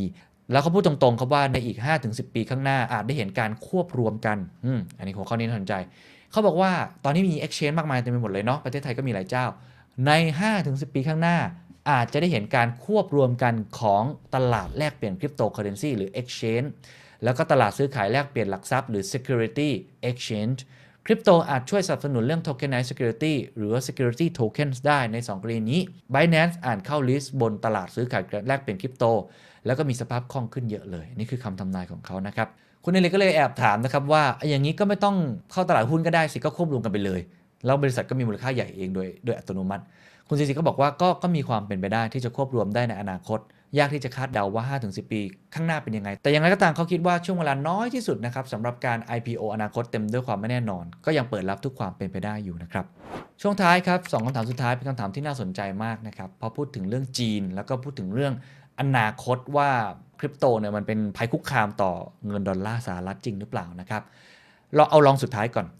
เขาถามว่าคุณคิดว่าเป็นไปได้ไหม ที่จีนจะยกเลิกคำสั่งห้ามซื้อขายแลกเปลี่ยนคริปโตเพราะตอนนี้จีนห้ามขุดห้ามอะไรเต็มไปหมดเลยนะ คุณซีซีในฐานะที่เป็นคนเชื้อสายจีน แต่ว่าสัญชาติแคนาดานะครับบอกงี้ครับคำตอบสั้นๆ คือไม่ ประเทศจีนไม่ได้แบนคริปโต แต่ประเทศจีนแบนผู้ให้บริการซื้อขายแลกเปลี่ยนคริปโต และการ ICO หรือการเสนอขายเหรียญย้ำอีกครั้งไม่ได้แบนคริปโต แต่แบนเรื่องของศูนย์ซื้อขายคริปโตและ ICO สองสิ่งนี้ต่างกันมาก เขาบอกว่า จริง ๆ แล้วจีนกำลังจะออกเหรียญคริปโตก็คือ CBDC อย่างที่ทุกคนทราบนะหยวนดิจิตอลอีกทั้งการถือบิตคอยน์ก็ถูกต้องในกฎหมายของจีน แต่ทำธุรกิจให้ซื้อขายคริปโตเคอเรนซีในจีนนั้นไม่ถูกต้องตามกฎหมายอีกต่อไปแล้ว และก็เป็นแบบนั้นมาตั้งแต่ 4 ปีที่แล้วด้วย ดังนั้น เขาเชื่อว่ายังมองไม่เห็นถึงการเปลี่ยนแปลงเร็วๆนี้ สิ่งที่เขาคาดการณ์ว่ารัฐบาลจีนกำลังทำอะไรเขาคาดการณ์สิ่งนี้ครับคุณซีซีบอกว่าพวกเขาหรือจีนน่าจะพยายามผลักดันสกุลเงินดิจิทัลที่ออกโดยธนาคารกลางของตัวเองอย่างหนัก และจะต้องใช้เวลาในการทดลอง 50 หรือ 20 ปี เพื่อดูผลว่ามันเป็นอย่างไร อาจจะไม่ถึง 20 ปี แต่อย่างน้อยก็ 5 ปี ความหมายของคุณทีซีตีความอย่างนี้ได้เลยครับว่า เขามองว่าประเทศจีนนั้นไม่ได้ไม่สนับสนุนคริปโต สนับสนุนอย่างยิ่ง แต่จะต้องเป็นคนทำเอง ไม่ให้เอกชนเป็นคนทำคือพูดง่ายเป็นคนที่คอยจัดการและควบคุมและดูแลผมลองเทียบแจ็คหม่าแล้วกันนะครับแจ็คหม่าเนี่ยควบคุมเรื่องของตัว อีคอมเมิร์ซหมดเลย ควบคุมเรื่องของ Data ทั้งหมดเลย ควบคุมอะไรหลาย ๆ อย่างมาก ผมเชื่อว่าจีนก็คงมีบทเรียนว่าตอนนั้นเนี่ยเขาไม่ได้ทำเองคือทำผ่านแจ็คหม่าทำผ่านบริษัทอาลีบาบาทำผ่าน Ant Financial Groupตอนนี้ก็เลยกลับมาเบรกแจ็คหม่าถูกไหมครับ แต่ในเรื่องของคริปโตเคอเรนซีเขาคงอยากจะเป็นคนควบคุมเองทั้งหมด และคงจะเห็นแล้วว่าถ้าเปิดทางให้เอกชนทำเอง ก็ต้องมาควบคุมเอกชนอีกทีหนึ่งอยู่ดี เพราะฉะนั้นเขาจะทำด้วยตัวเอง เรื่องของคริปโตเคอเรนซีด้วยตัวเอง อันนี้ก็เป็นทิศทางของจีนที่น่าสนใจนะครับ ในอาจจะตรงกับเรื่องของ common prosperity ด้วยเรื่องการกำกับดูแลที่เขาทำอย่างหนักในช่วงหลังๆ การเรียนออนไลน์ เรื่องของบุหรี่เรื่องของเหล้าเรื่องของอะไรต่างๆ นานาเรื่องอสังหาริมทรัพย์ Evergrande ที่เราเห็น ก็น่าจะเป็นทิศทางของคริปโตว่าเขาอยากจะดึงเข้ามาเป็นคนควบคุมภายในมือของพรรคคอมมิวนิสต์ของจีน ก็คือคุณสีจิ้นผิงนั่นเองนะครับคำถามสุดท้ายครับ คุณเอริกถามว่า คุณฮิลลารีคลินตันเนี่ยบอกกับผู้คนในห้องนี้ก็คือคนที่เขาามาดูการสัมมนาในวันนั้น ไม่กี่นาทีที่ผ่านมาเลย ว่าเขามองว่าคริปโตเป็นภัยคุกคามในระดับเดียวกัน กับการแทรกแซงทางการทหาร การก่อการร้ายด้วยอาวุธชีวภาพ แล้วก็คุณฮิลลารีคลินตันมองด้วยครับว่าเป็นภัยต่ออำนาจอธิปไตยของอเมริกา และสกุลเงินดอลลาร์ในฐานะสกุลเงินสำรอง ผู้คนควรมองคริปโตเป็นภัยคุกคามหรือไม่โอ้โหเป็นคำถามที่ดีมากนะฮะ เพราะว่าคำถามนี้ถ้าใครเคยอ่านหนังสือ Bitcoin Standard ต้องบอกเลยว่าคนที่เขียนหนังสือเล่มนี้ก็เชื่อว่า Bitcoin เกิดมาเพื่อสิ่งนี้ เกิดมาเพื่อ disrupt สกุลเงินดอลลาร์ที่ตอนนี้ไม่ได้ยึดโยงอยู่กับทองคำไม่ได้เป็น gold standard ไม่ได้เป็นเรื่องของ Bretton Woods ก็คือสามารถพิมพ์เงินออกมาเท่าไหร่ก็ได้ ถ้าใครเชื่อในปรัชญาของคริปโตเคอเรนซีเชื่อในปรัชญาของบล็อกเชนเชื่อในปรัชญาของ Bitcoin ก็จะรู้ครับว่าความหวังลึกๆของเขาคือการ decentralize เชื่อว่าเราเป็นผู้กำหนดอำนาจได้เอง ไม่ใช่ว่าให้มาใครมากำหนด สกุลเงิน fiat money หรือว่าเรื่องของดอลลาร์สหรัฐที่เป็นอันดับหนึ่งอยู่ตอนนี้ อาจจะต้องถูกสั่นคลอน อยากรู้ไหมครับว่าคุณซีซีตอบว่าอะไร คุณซีซีบอกว่า มุมมองของคุณฮิลลารี คลินตันเนี่ยมันส่วนตัวนะ ก็แล้วแต่เขาแล้วกันเขาเคารพการตัดสินใจ ถือได้ว่าเป็นมุมมองที่เลือกจุดยืนของตัวเองได้ แต่สำหรับเขามุมมองที่ดีกว่าที่เขาอยากให้เป็น คือยอมรับคริปโตครับยกตัวอย่าง Binance เขาให้บริการซื้อขายหลักทรัพย์แบบรวมศูนย์นะครับ ก็คือเป็น centralized exchange นะตัว Binance แล้วก็การซื้อขายแบบ decentralized ก็เป็นอุปสรรคต่อธุรกิจแบบ centralized ของเรา แต่สิ่งที่ Binance ทำสิ่งที่ตัวคุณซีซีเชื่อ ก็คือการ embrace ครับโอบรับมันอย่างเต็มที่ ลงทุนอย่างมหาศาลในสิ่งนั้น ให้ทีมจำนวนมากทุ่มเวลาแล้วก็พัฒนาเทคโนโลยีนี้ และเราก็อยากที่จะเป็นเจ้าของมัน เราอยากที่จะเป็นส่วนสำคัญ และมีส่วนได้ส่วนเสียในเรื่องนี้ เราอยากมีเทคโนโลยีนี้ เราอยากมีความเชี่ยวชาญ และเราอยากจะพัฒนามัน The best way to protect yourself against something that can potentially disrupt you in any way is to become that วิธีป้องกันตัวเองจากสิ่งที่อาจจะมา disrupt คุณไม่ว่าทางใดก็ทางหนึ่ง คือการเป็นสิ่งนั้นครับ และลงทุนอย่างหนักหน่วงในด้านนั้น นี่เป็น quote ที่ดีมากนะครับ เขาบอกให้มองตัวอย่างจากโปรดักพวกเขาอาจเป็นคนคิดค้นกล้องดิจิตอลแต่พวกเขาก็หวงแหนยอดขายฟิล์มของเขามาก ก็เลยอย่างที่ทุกคนเห็นประมาณ 20 ปีก่อน พวกเขาก็คือผู้บริหารระดับสูงนั้นตั้ง KPI เป็นยอดขายฟิล์ม และเหตุเหล่านี้หวงแหนฟิล์มมากไป ก็เลยสูญเสียอุตสาหกรรมกล้องดิจิตอลไป สิ่งที่ดีกว่าคือการลงทุนอย่างมหาศาลในสิ่งที่อาจ disrupt คุณ ย้ำอีกครั้ง quote นี้ประโยคนี้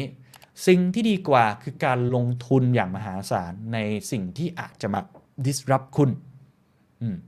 กลับมาที่สกุลเงินดอลลาร์สหรัฐ คุณซีซีเชื่อว่ามันเป็นเครื่องมือที่ทรงพลังอย่างมากในการจัดการโลกใบนี้ อาจจะแข็งแกร่งกว่าทหารด้วยซ้ำและใช่ครับ มันมีโอกาสครับที่สกุลเงินคริปโตเคอเรนซีอย่างบิตคอยน์หรือเหรียญอื่นๆ จะ disrupt ดอลลาร์สหรัฐในบางแง่มุม อินเทอร์เน็ตก็มีพลังในการพลิกผันหรือ disruption power แต่สหรัฐอเมริกาก็ยังคงรักษา power นี้ได้ Amazon Google Facebook Twitter บริษัทอื่นๆ ยังประจำการในสหรัฐได้ หากสหรัฐอเมริกาไม่ได้โอบรับนวัตกรรมนั้น บริษัทเหล่านี้ก็คงจะไม่ได้อยู่ในสหรัฐอเมริกา สิ่งที่คุณซีซีพยายามจะบอกก็คือว่า แน่นอนสิ่งเหล่านี้มันกำลังจะมา disrupt แต่ตอนที่ wave ก่อนหน้านี้ wave เรื่องของดิจิทัลเทคโนโลยีด้านอินเทอร์เน็ตเข้ามาสหรัฐก็โอบกอดในสิ่งนี้ ก็เลยทำให้บริษัท Google Facebook Twitter ก็ยังเป็นบริษัทของสหรัฐอยู่ ฉะนั้นในตอนนี้เราจึงต้องมีการรักษาสมดุลระหว่างการพยายามดึงดูด นวัตกรรมทางเทคโนโลยี และโอบกอดโอบรับมันไว้ หรือเราอาจจะทำแค่ปกป้องอุตสาหกรรมฟิล์มของเราต่อไป และปล่อยให้สิ่งเหล่านี้ไปที่อื่นทว่าเทคโนโลยีจะพัฒนาไปทั่วโลก คุณไม่สามารถลบล้าง concept ต่างๆ จากหัวผู้คน 400 ล้านคนได้ ก็คือมันมาทางนี้แล้ว ดังนั้นคงจะเป็นการดีกว่าครับ ที่จะยอมรับว่าคลื่นแห่งยุคสมัยนี้มันมีพลัง และโอกาสในการ disruption นั้นมีอยู่จริง ๆ อย่ามองเป็นภัยคุกคามเลยครับ มองให้มันเป็นนวัตกรรมและโอบรับมัน แบบนี้น่าจะเป็นวิธีที่ดีกว่า โอ้โห อันนี้ไม่ใช่สอนฮิลลารี คลินตันอย่างเดียวนะครับ หรือสอนคนในสหรัฐอย่างเดียว แต่ผมว่ากำลังสอนพวกเราด้วยครับ ว่าคุณซีซีมองว่าคลื่นแห่งยุคสมัยในตอนนี้ แน่นอนมันกำลังจะมา disrupt พวกเรา วงการธนาคาร วงการการเงิน เงินบาทเราอาจจะโชคดีหน่อยนะ อาจจะไม่ถึงโดน disrupt เหมือนสกุลเงินดอลลาร์สหรัฐ แต่อำนาจบางอย่างที่พวกเราถืออยู่ มันจะหายไปแน่นอน ถ้าเกิดว่าเราคิดแบบว่ามันคือภัยคุกคาม เราจงคิดแบบ embrace มัน โอบกอดมันไว้ น่าจะเป็นวิธีการที่ดีที่สุด นี่คือทั้งหมดนะครับ ที่ผมชวนทุกคนพูดคุยกันในประเด็นต่างๆ นานา ก็คงต้องติดตามกันต่อไปนะครับ ว่าการที่ Binance จับมือกับ g u f จะมีทิศทางยังไงต่อไป แล้วก็ติดตามกันต่อนะครับ กับบทเรียนต่างๆ ของคุณ CC ที่วันนี้ผมเอามาฝาก ก็หวังว่าโลกหลังจากนี้ เราจะไม่ได้ against หรือมองเป็นภัยคุกคาม แต่ไม่ว่าอะไรจะเกิดขึ้น เราจะโอบกอด เราจะ embrace มัน สวัสดีครับ